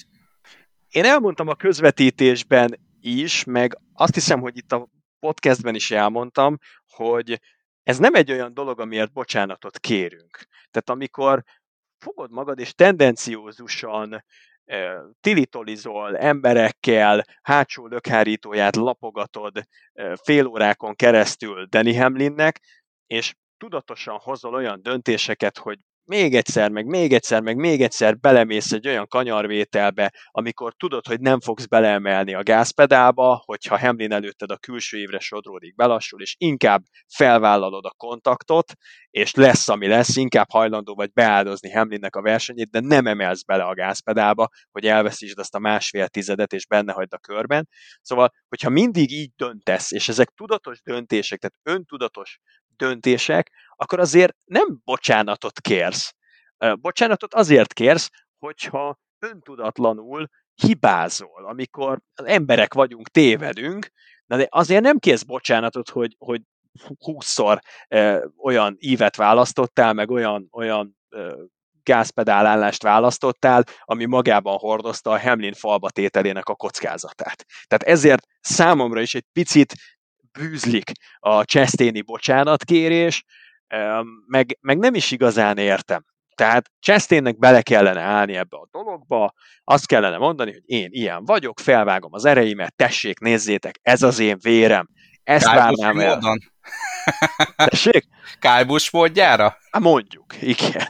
Tehát Logánóval is nekem Logánó versenyzésével kapcsolatban is nagyon sokáig ez volt a, a legfőbb kritikám, hogy ha ilyen vagyok a pályán, akkor legyek ilyen a pályán kívül is, legyen önazonos a szerep, és mostanában Logan azért szépen illeszkedik a pályán mutatott viselkedésébe pályán kívül is, mert például a Byroni narratívába, ami a verseny hevében történt, abban tökéletesen beleilleszthető Logánónak a futam utáni reakciója, és ott ő következetesen levezette, hogy a Logánói világnézetben mi történt, és miért követte egymást az eseményeknek az a sorozata, ami lejátszódott.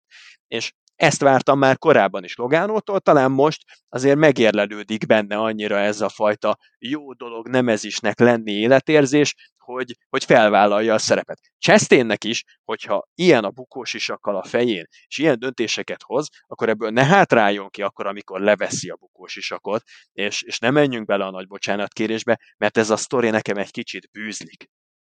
Na és akkor mit kellene csinálni a Devlin De Francesco-nak szerintetek, aki hát most finoman szólva is elintézte Will Power versenyét, és az idén már láttunk tőle hasonló manővereket, többek között Texasban Kyle Kirkwoodot.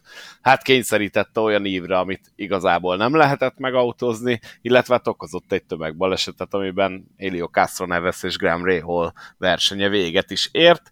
Ezt a hogy is mondjam, tendenciát, az agresszív versenyzés tendenciát áthozta ide is Road Amerikára. Ugye először Helio Castro Neves mellé vetődött be gyakorlatilag, én azt úgy láttam azt az esetet, hogy a Castro Nevesnek volt annyi rutinja és annyi esze, hogy azt mondja, hogy jó, beengedem, és akkor mind a ketten be tudjuk fejezni ezt a versenyt, de hogyha Castro Neves jogosan zárja ott az ívet, akkor szerintem már ott vége de Francesco versenyének, de ugye itt még el tudott jönni, és a nyolcadik körben végül az egyenesben neki tudta lökni a falnak Will Power-t, aki ugye a bajnokságért küzd, és hát itt az első olyan futam, amit, amit hát nem igazán sikerült pontokká konvertálni a Will Powernek, és ez még nagyon fájó lehet az éven, és Will Power ennek megfelelően fel is volt háborodva, és közölte, hogy szerinte a Devlin DeFrancescot most már ideje lenne eltiltani, mert, mert nem gondolkodik el magán.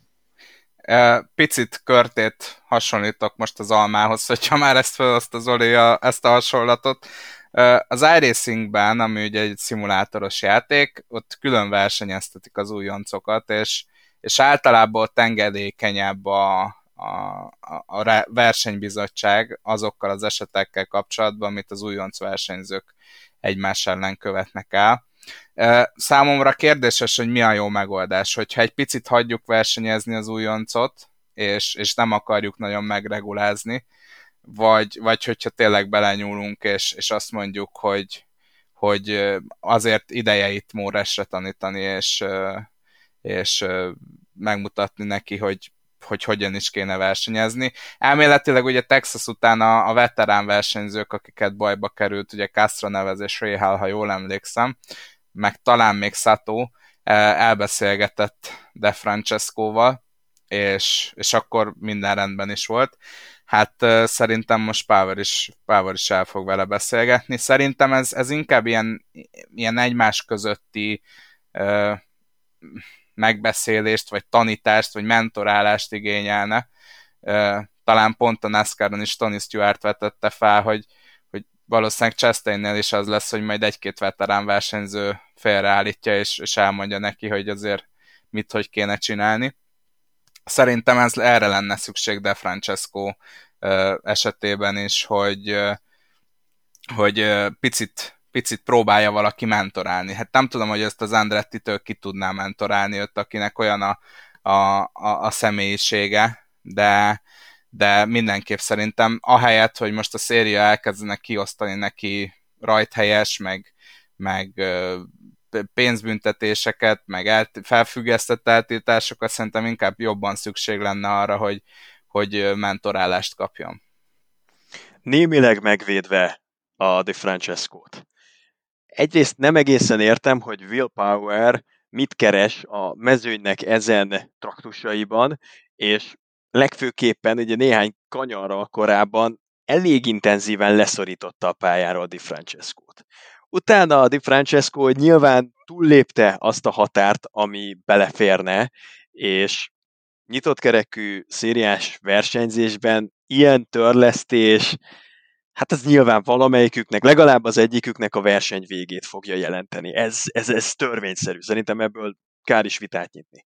De valamiféle módon azért mégiscsak fel volt szerintem arra hatalmazva Di Francesco, hogy ő is kockára tegye Will Power versenyét, amikor Will Power ugyanígy kockára tette néhány kanyarral korábban a Di Francesco-nak a versenyét, és a Will Powernek a nyilatkozatában van azért egyfajta elitizmus, amit persze bizonyos kontextusban megértek, mert azt mondja, hogy ez a nagyok játszótere, vezettem a bajnokságot, és jön egy újonc, hebrencskedik egy sort, és az a vége, hogy elveszítem a bajnoki ellovasi pozíciómat, és, és lehet, hogy ez majd nagyon fog hiányozni, az az elhullajtott jó pár pont a szezonnak a végén.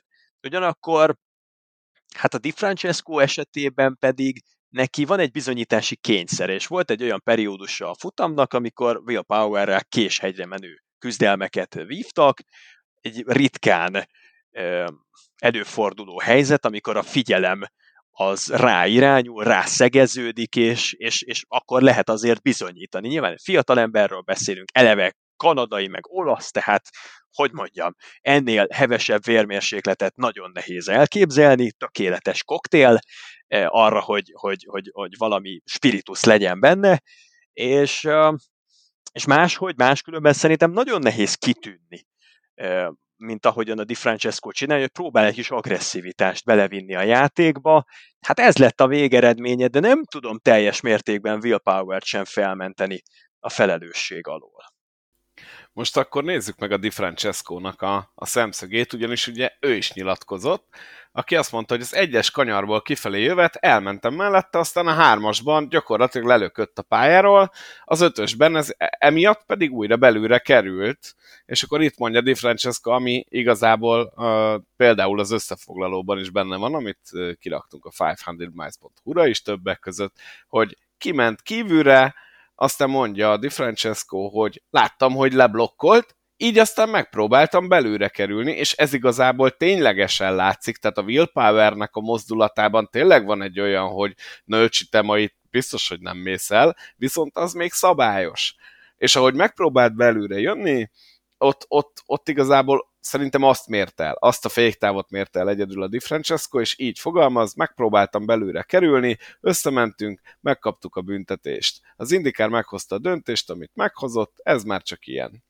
Tehát, hogy, hogy igazából van igazság abban, hogy a Di Francesco tényleg lenyomta a willpower, és ő ezen egy kicsit felbúzdulva úgy érezte, hogy, hogy akkor itt, itt mehet egy szend, hiszen neki az a pozíció jár. Ami érdekesség, hogy Kyle Kirkwood oda ment willpowerhez a futam után, és azt mondta neki, hogy velem is ugyanezt csinálta a Di Francesco, és ebben ugye az az érdekes, hogy Kyle Kirkwood is újonc. Tehát ő sincs megelégedve Di Francesco versenyzésével, mondjuk azután a texasi incidens után, ami vele történt, nem is csodálom, hogy például nem tartozik a kedvenc ellenfeleik közé.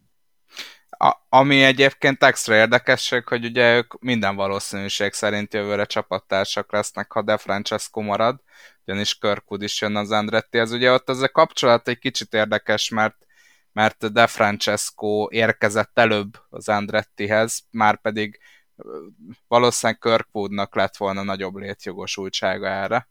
Tehát egyébként ez a Kirkwoodos dolog érdekes, mert hogyha jól emlékszem, amikor, amikor Grozan lelökte a pályát, úgymond lelökte a pályáról rehált Barberben, akkor is Kirkwood volt az egyik, aki oda ment Rehalhoz, hogy, hogy, hogy, hogy velem is ezt csinált. Szerintem a Kirkwood egy kicsit olyan tudott, hogy, hogy, hogy, hogy mindenben próbál becsatlakozni, hogy igen, igen, velem is ez történt.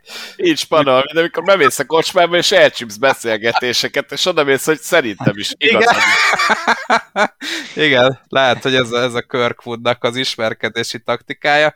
Hát igen, tehát ez, ez most az indikárban egyre többet hallom, hogy, hogy de ő is azt mondta, hogy vele is ezt csinálta. Hát egyébként szerintem ez egy ilyen örökös téma, meg örökös dolog a versenyzésben, hogy, hogy mit keres itt ez a kis nyikhaj újonc, és, és próbálkozik ellenünk, mondják a veterán versenyzők hallottam ilyet már NASCAR-ba, hallottam már ilyet Forma 1-be, Indikárba, tehát ezt sose fogod tudni kitörölni, és, és valóban ez az elitizmus egy picit a veterán versenyzőknél megvan, hogy, hogy, hogy hát azért nekünk nagyobb jogunk van a pályán lenni, mint nektek.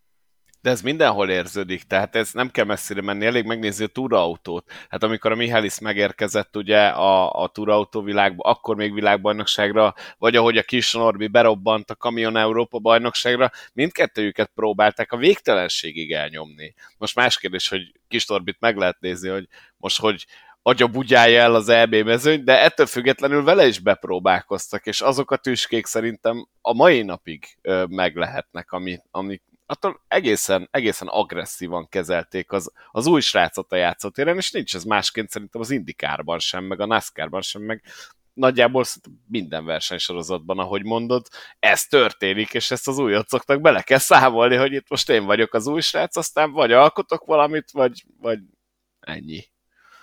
És a Di Francesco-t megbüntették ezért végül?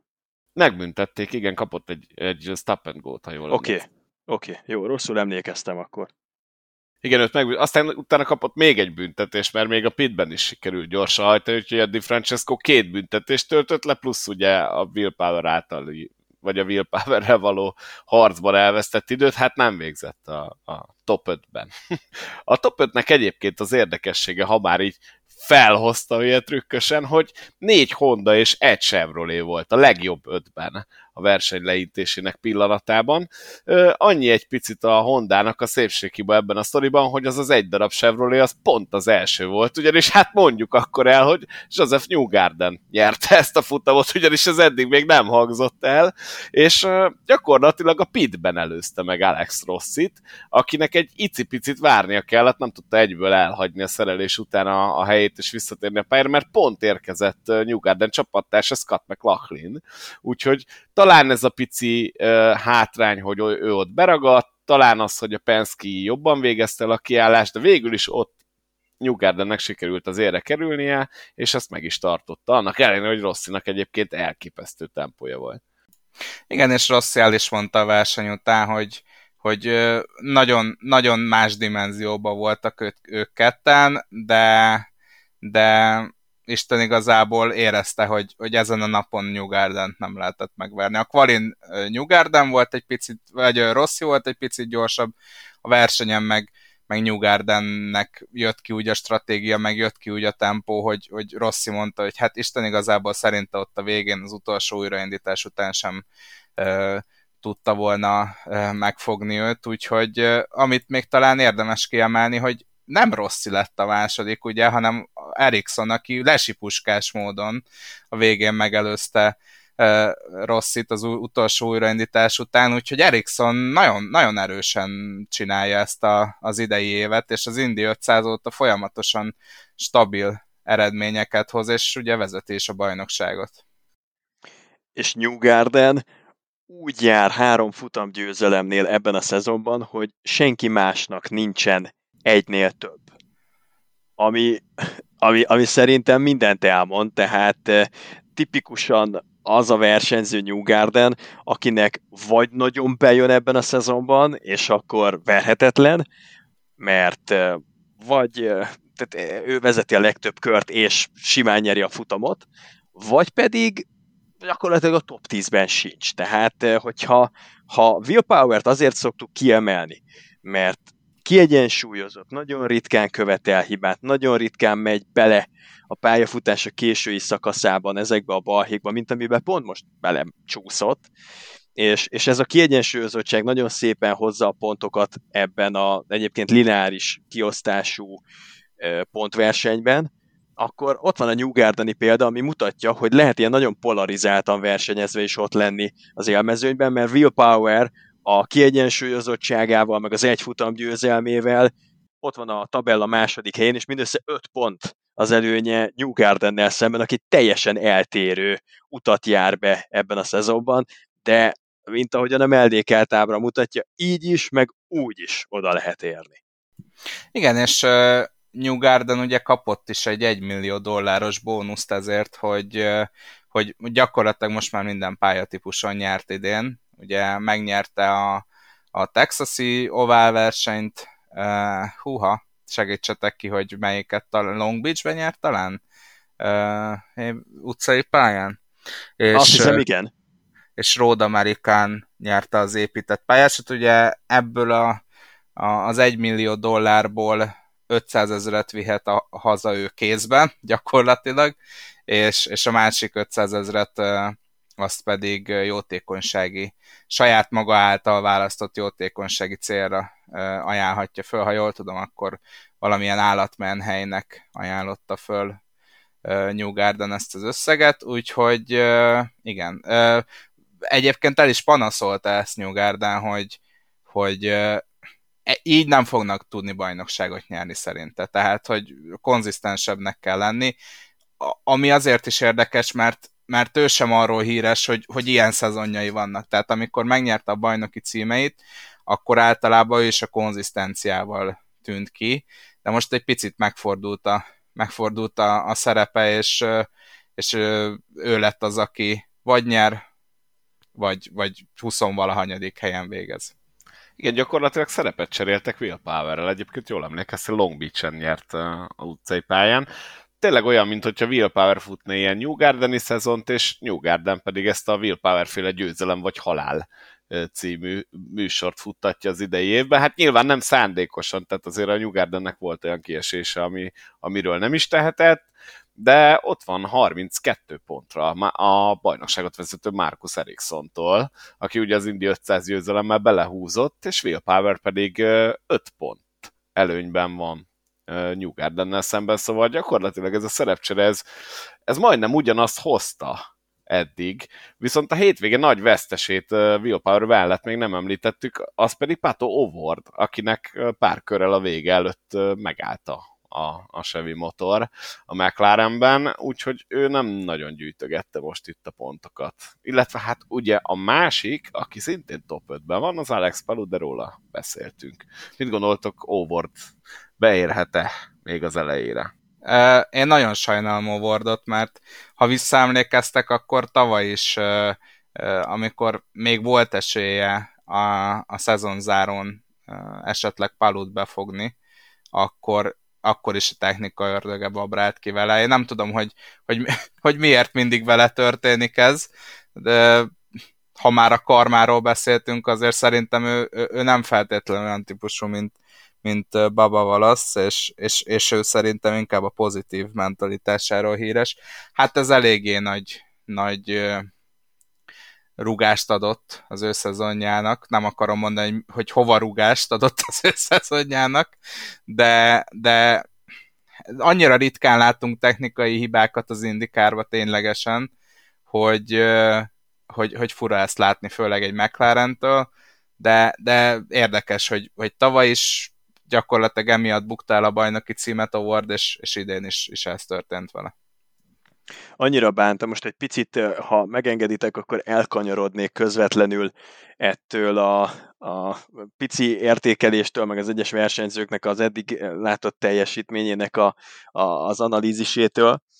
Annyira bánom, hogy múlt héten volt itt ugye Baski Dávid barátunk, és elfelejtettem tőle megkérdezni, hogy az mégis hogyan fordulhat elő, hogy az Indi 500-at végignéző vers, a versenyt követő televízió nézők közül a következő heti indikár futamra csak minden 12 kapcsolja be a tévét.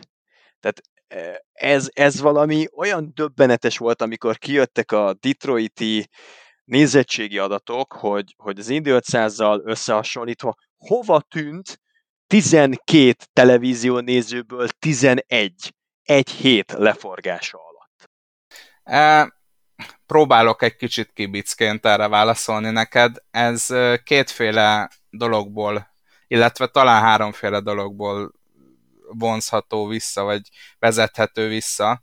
Az egyik az, hogy az Indikár évek óta nem jól promotálja a versenyeit az Indi 500-on kívül, és ez akkor át is ugrok a másik dologra, ez nem csak az Indikárnak a hibája, hanem a verseny promótereinek a hibája is, és ez legjobban Texasba jött ki, ahol gyakorlatilag semmi promót nem adtak a versenynek, semmilyen helyi televíziós csatornákon, sem rádióban. Ugye ez, ez leginkább ott csak a, a helyi nézettséget érintette, de alapvetően, ha megnézed, akkor, akkor nem, egyszerűen nem jó az Indikának a promóciója az Indi 500-on kívül. Gyakorlatilag az Indi 500-nál egy hónapig arról szól a dolog, hogy május utolsó hétvégén Indi 500 az Indikár legnagyobb versenye.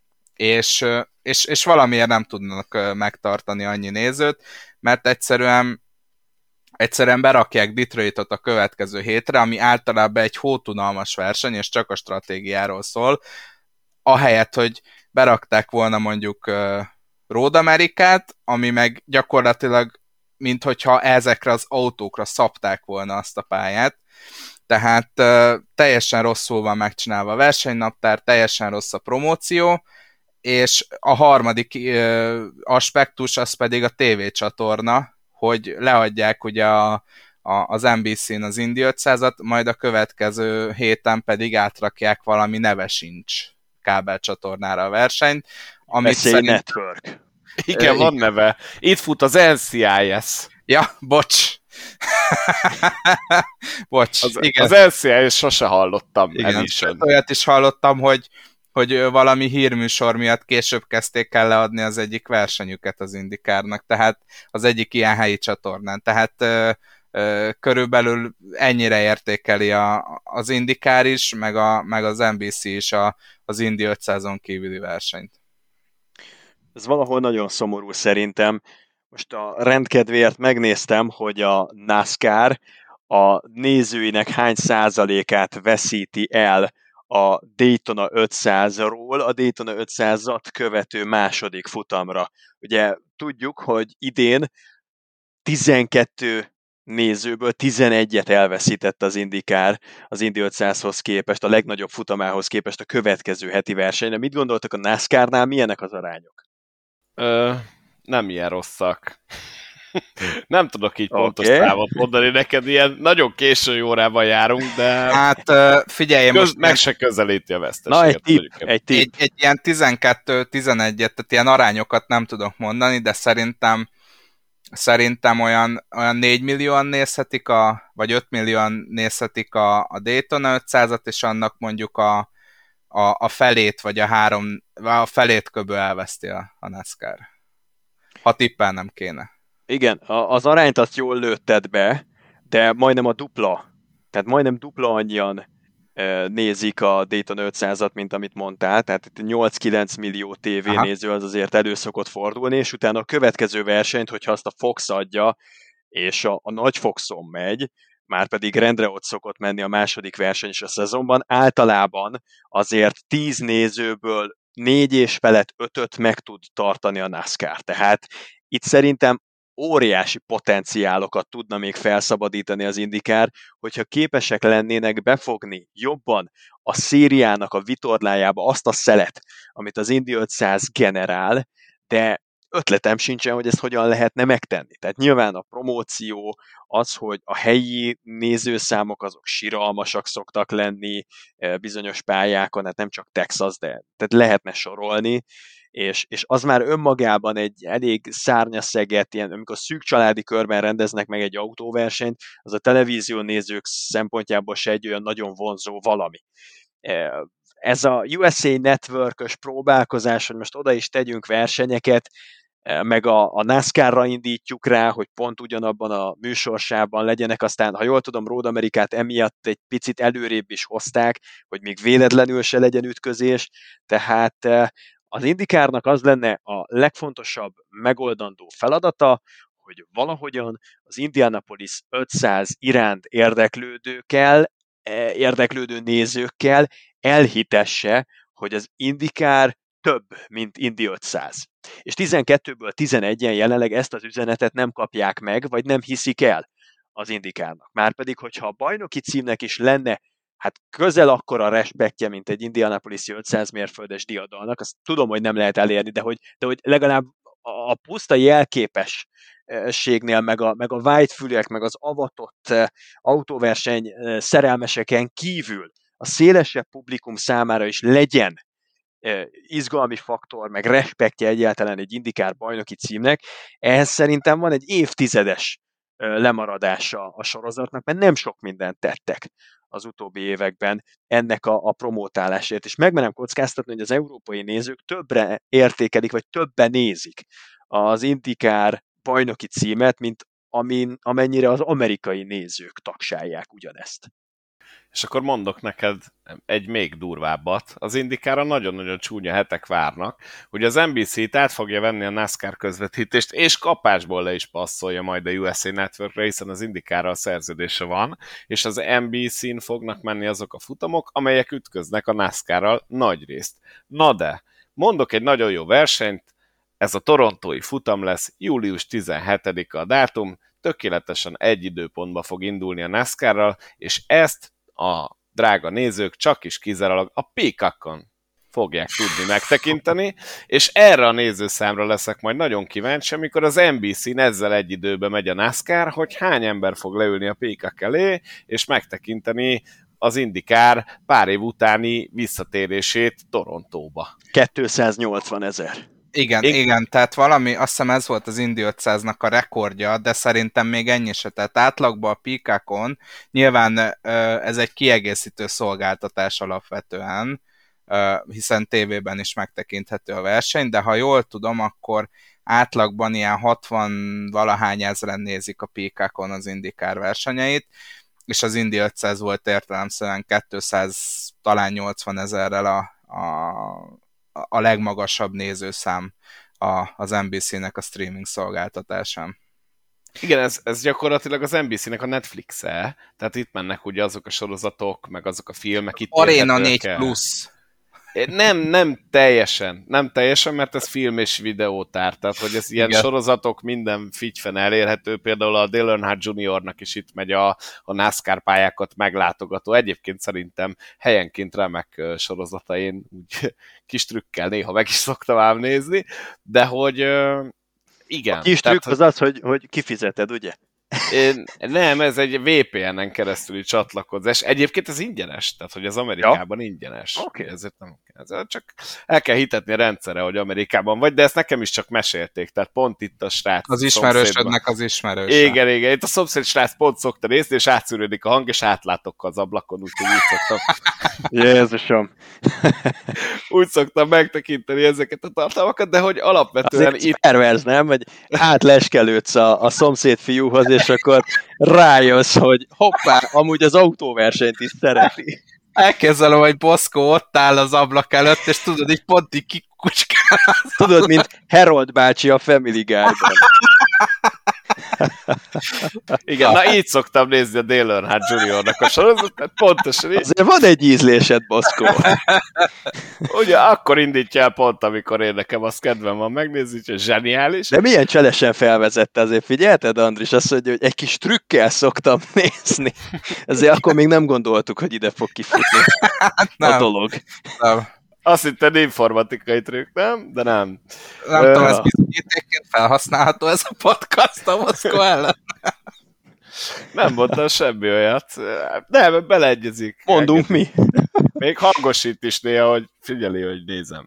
Na, de hogy lesz még ütközés ám itt a NASCAR-ral, és akkor viszont a NASCAR kerül át a USA Networkre, ugye az SCIS otthonába, és akkor szerintetek mik lesznek a számok? Amikor mondjuk elutazunk a Music City futamra, és, és azzal egy időben NASCAR a USA network meg fogja verni a NASCAR kábelen, mert ugye ez a nagyon fontos, hogy a USA Network az kábel előfizetéshez van kötve, az Indikárt, ami az országos NBC-n megy. Ez a verseny az Indikárnak egyébként azon ritka versenyek közé tartozik, ami jól van promotálva. Tehát a Nashville az, aki megpróbál mindent azért, hogy, hogy minél jobb lehetőségeket adjon az indikárnak. Ugye idén rá is alakítják a pályát, úgyhogy, úgyhogy ez egy érdekes, ez egy érdekes dolog lesz, mert ha megnézed, akkor az a NASCAR is veszít a kábelen a nézettségéből, de nem olyan szinten, mint, a, mint az indikár, hogyha lekerül egy kábelcsatornára. Úgyhogy ez jogos, ezt, ezt érdekes azt nézni. Igen, az lesz a nagyon ciki, hogyha NASCAR kábelen elveri az országos NBC-n futó indikárt. Egyébként Nashville-re így zárójelbe teszem, hogy remélem az átalakítással megegyeztek abba is, hogy melyik vonalat kell nézni a pit kiáraton, és melyik hova van fölfestve, mert ugye ez az előző évben nem Megreméljük, hogy a, a pészkár nem fog olyan lassan menni az egyedesbe, hogy megéri kijönni a pitbe közben. Igen, igen. Szóval ott volt baj, de amúgy tényleg jó. Egyébként ez egy jó verseny volt, tehát hogy én várom Nashville-t. Hát ugye de tavaly Ericsson és Colton Herta volt, és úgy a csatája volt, és, és pont úgy kerül, pont ezzel a, a, a pitbe kijövök pészkár alatt előzéssel került előre Ericsson, és aztán Herta pedig annyira fölidegesítette magát ezen, hogy második helyre került, hogy, hogy falba is csapta néhány körrel a vége előtt. Igen, úgy volt fel, hogy ez a második hely neki nem kell. Na de szerintetek e- ennek mi lehet a vége, és miért csinálja azt az indikár, és én inkább erre a kérdésre keresném a választ, hogy miért állít saját magának konkurenciát az indikár, amikor simán megtehetnék azt, hogy tudják, hogy most, mit tudom én, a NASCAR verseny hasamra ütök. Ötkor van, akkor mi kettőkor le tudjuk, és kész pont. És innentől aki szereti, az be tudja kapcsolni, végignézi, miért kell tökéletesen egy időpontba rakni a kettőt. Ez miért jó? Sose fogod megfejteni a, a, a, a, az időpont a tervezőknek, a, a hétvége menetrendjének, tervezőinek a, a, a mindsetjét, a gondolkodásmódját. Én, én láttam már ennél nagyobb csodákat is, úgyhogy ők biztos, hogy meg tudják magyar, magyarázni ezeket a dolgokat, de szerintem itt nincs ilyen konzisztens, hogy ezt az indikár teszi így, ezeket az időpontokat, hanem ezt, ezt valószínűleg a helyszín, helyszín intézi így, hogy miért, erre nem tudok megfelelő választ adni a kereskedelmi televíziózás az nem pont úgy működik, mint ahogyan azt az autóversenyzésért a rajongók tábora elképzelné vagy elvárná. Tehát azt veszi alapul az NBC, meg a Fox, meg kutyafület, tudja, de ugye a meghatározó piaci szereplők jelenleg, ha tetszik, hanem ők ketten, ők azt veszik alapul, hogy egy adott műsorsávban mi az, ami a lehető legjobb nézettséget fogja elérni. És akkor, amikor a NASCAR ellen kell menni, akkor hát most nagyon őszintén, mi az, ami labdába rúghat? Tehát az egyik legstabilabb, legbetonbiztosabb közvetítési jog jelenleg Észak-Amerikában a NASCAR. Hosszú-hosszú évtizedek óta jól felépített, jól promotált és, és, és profin leosztott közvetítési rendszere van, hatalmas tömegbázissal, rajongótáborral, évek, évtizedek óta felfuttatott karakterekkel.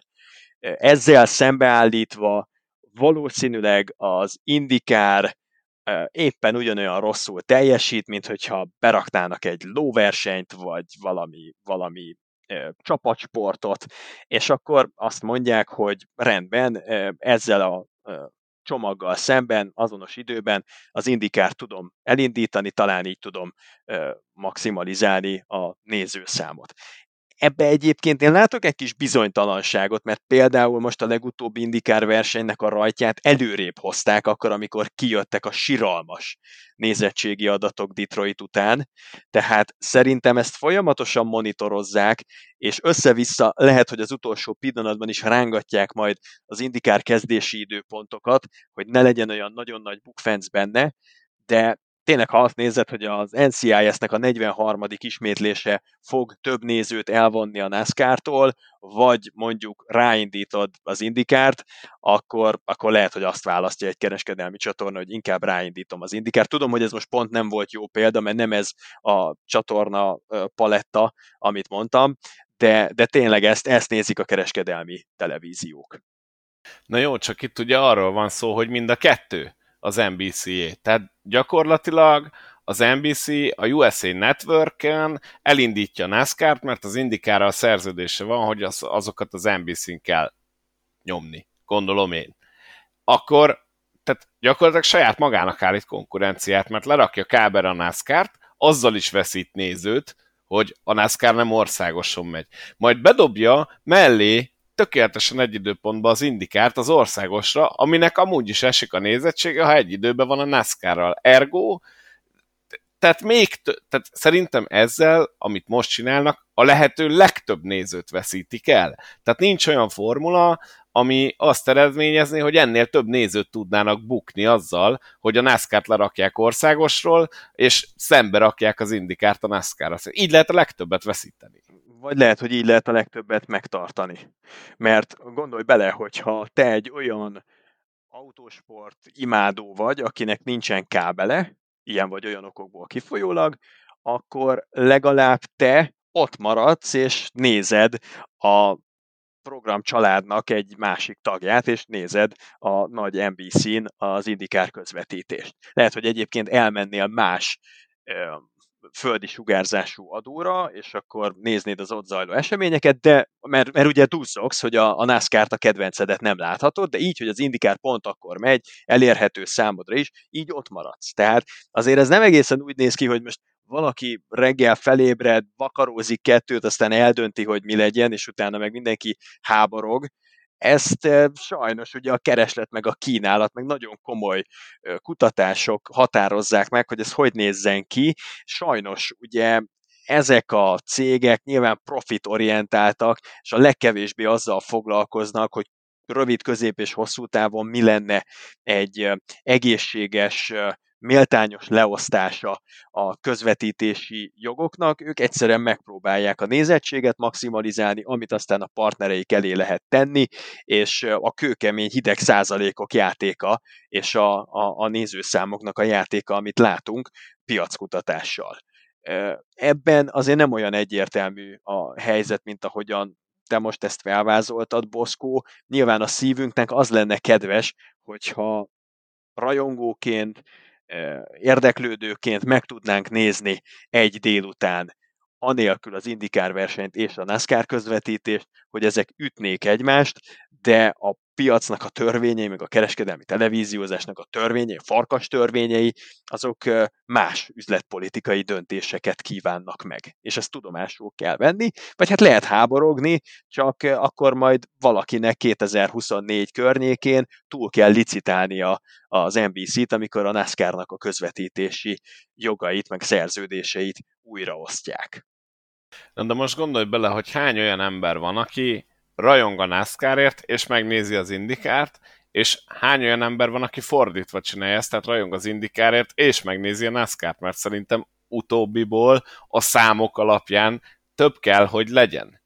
És ez az ember, hogyha megvan neki a kábelen is az adó, meg megvan neki az NBC, oda fog kapcsolni NASCAR-ra, és nem fogja nézni, potenciális indikár nézőt veszít. És a másik csoportból szerintem sokkal kevesebb van, de ez csak egy tip, amit te említesz, hogy háborgok, háborgok, hogy nincs NASCAR, jól van, akkor megnézem az indikárt. Ez nyilván nálunk nem így zajlik, hiszen mi fanatikusan követjük mind a kettőt, de még az IMSZ-t is.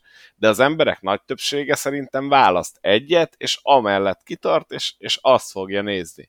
Úgyhogy én nagyon-nagyon kíváncsi leszek, hogy ez mit fog hozni, de semmi jót nem látok. Főleg ebben a pikakos napban, ez a július 17, hát ezt, ezt én nem is értem, hogy hogy gondolták. Tehát ez, ez valami egészen borzasztó, hogy még a USA Networkre sem fér be az indikár. Általában igen, ilyenkor az indikár szokta rövidebbet húzni, amikor a NASCAR ellen mennek. Nem is tudom, olvastam valamilyen statisztikát pár nappal ezelőtt, sajnos nem mentettem le magamnak, úgyhogy most emlékezetből mondom, hogy tulajdonképpen, ha mondjuk száz százaléknak vesszük az észak-amerikaiak, tehát az amerikai Egyesült Államok belieknek az autósport fogyasztási szokásait, és csak a Forma 1 az Indycarra és a NASCAR-ra koncentrálunk, akkor 80 valahány százalék az a NASCAR-t, esetleg 10 százalék a Forma 1-et, és nem tudom, milyen 7-8 százalék az Indykárt követi.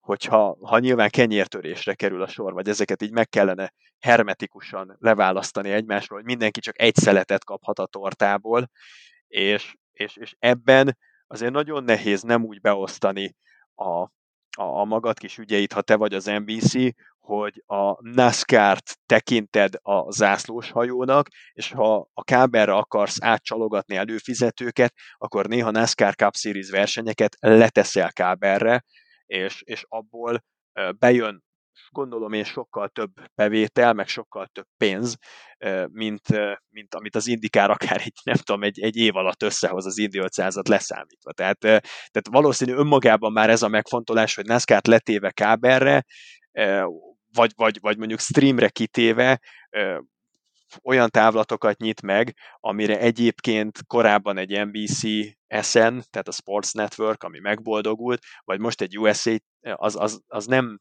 tehetne szert ilyen távlatokra semmilyen más módon, csak a NASCAR Cup Series-nek a, a, a vállára, vagy a hátára felkapaszkodva.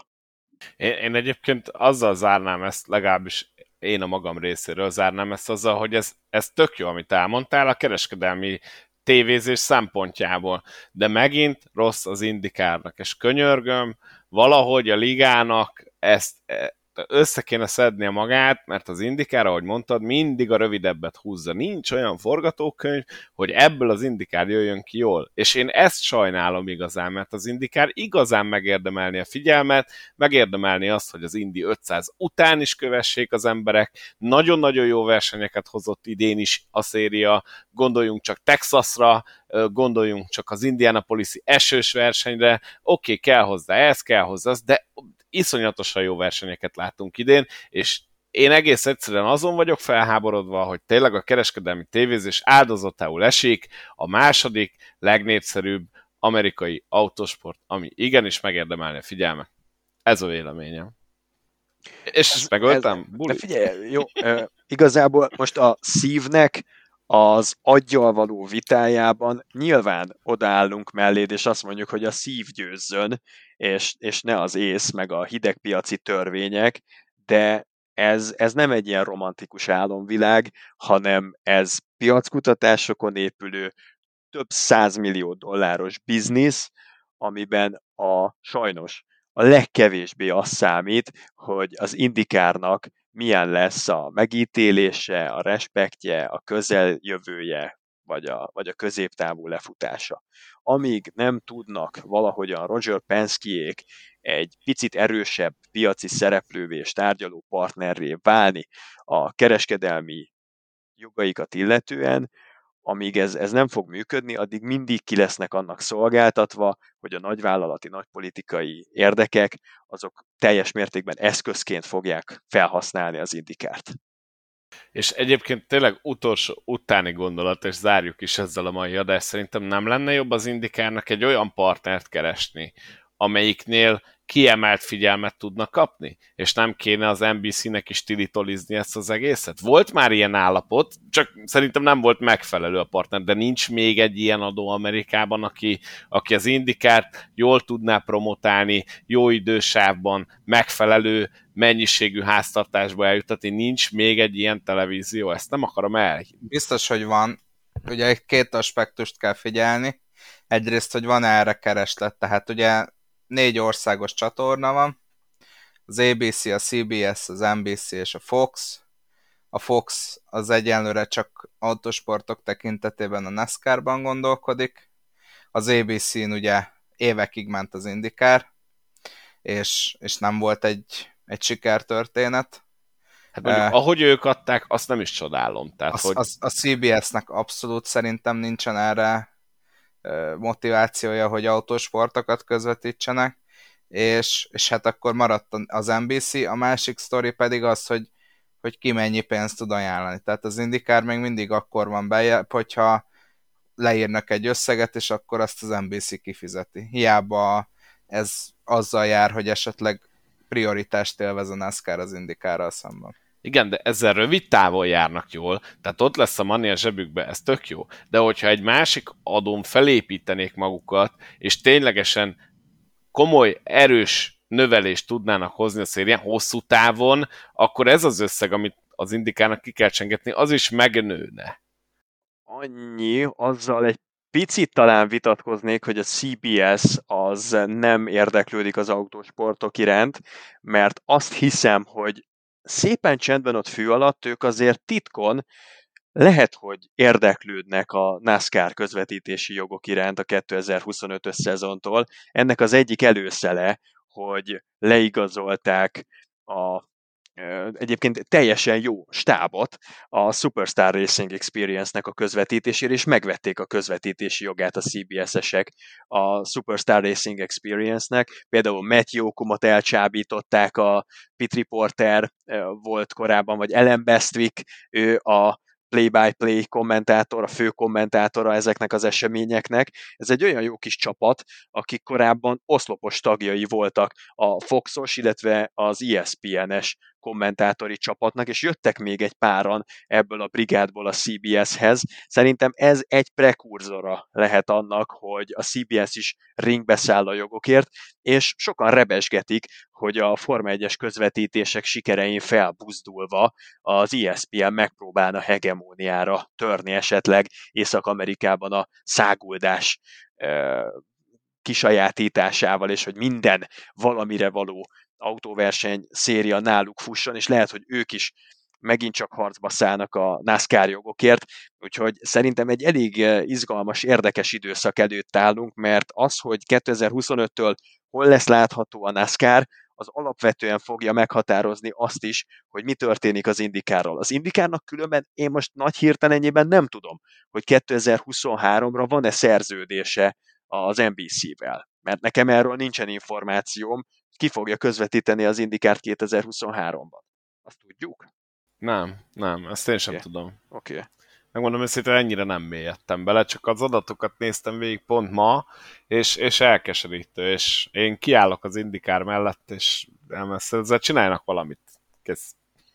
Én azt támogatnám, amit elmondtál, hogy inkább egy kisebb szereplő, de ők teljes elhivatottsággal álljanak mellé. Tehát legyen egy, egy, egy CBS, vagy a jó ég tudja kicsoda, tehát teljesen mindegy, nem lenne baj persze, hogyha egy országos csatorna lenne, ahol uh, ugye ilyen hozzáférési problémák nem adódnának, de, de az, hogy, az, hogy mindig kábelre száműzve, az is szerintem nem biztos, hogy túléli az indikár, hogyha ez megtörténne, főleg, hogyha ha streamre kényszerülnek, és, és, és az mondjuk hát sokakat eltántoríthat, vagy távol tarthat, az, az megint nem jó nincs olyan masszív, nincsen olyan erős ez, a, ez az indikárt követő közvélemény jelenleg, ami eltűrné azt, hogy mondjuk 2022-ről 2023-ra a nagy NBC-ről átkerülnének a futamok streamre, erre szerintem nincsen felkészülve az indikár, és, és az tényleg így betetőzne egy ilyen 200-250 ezer nézős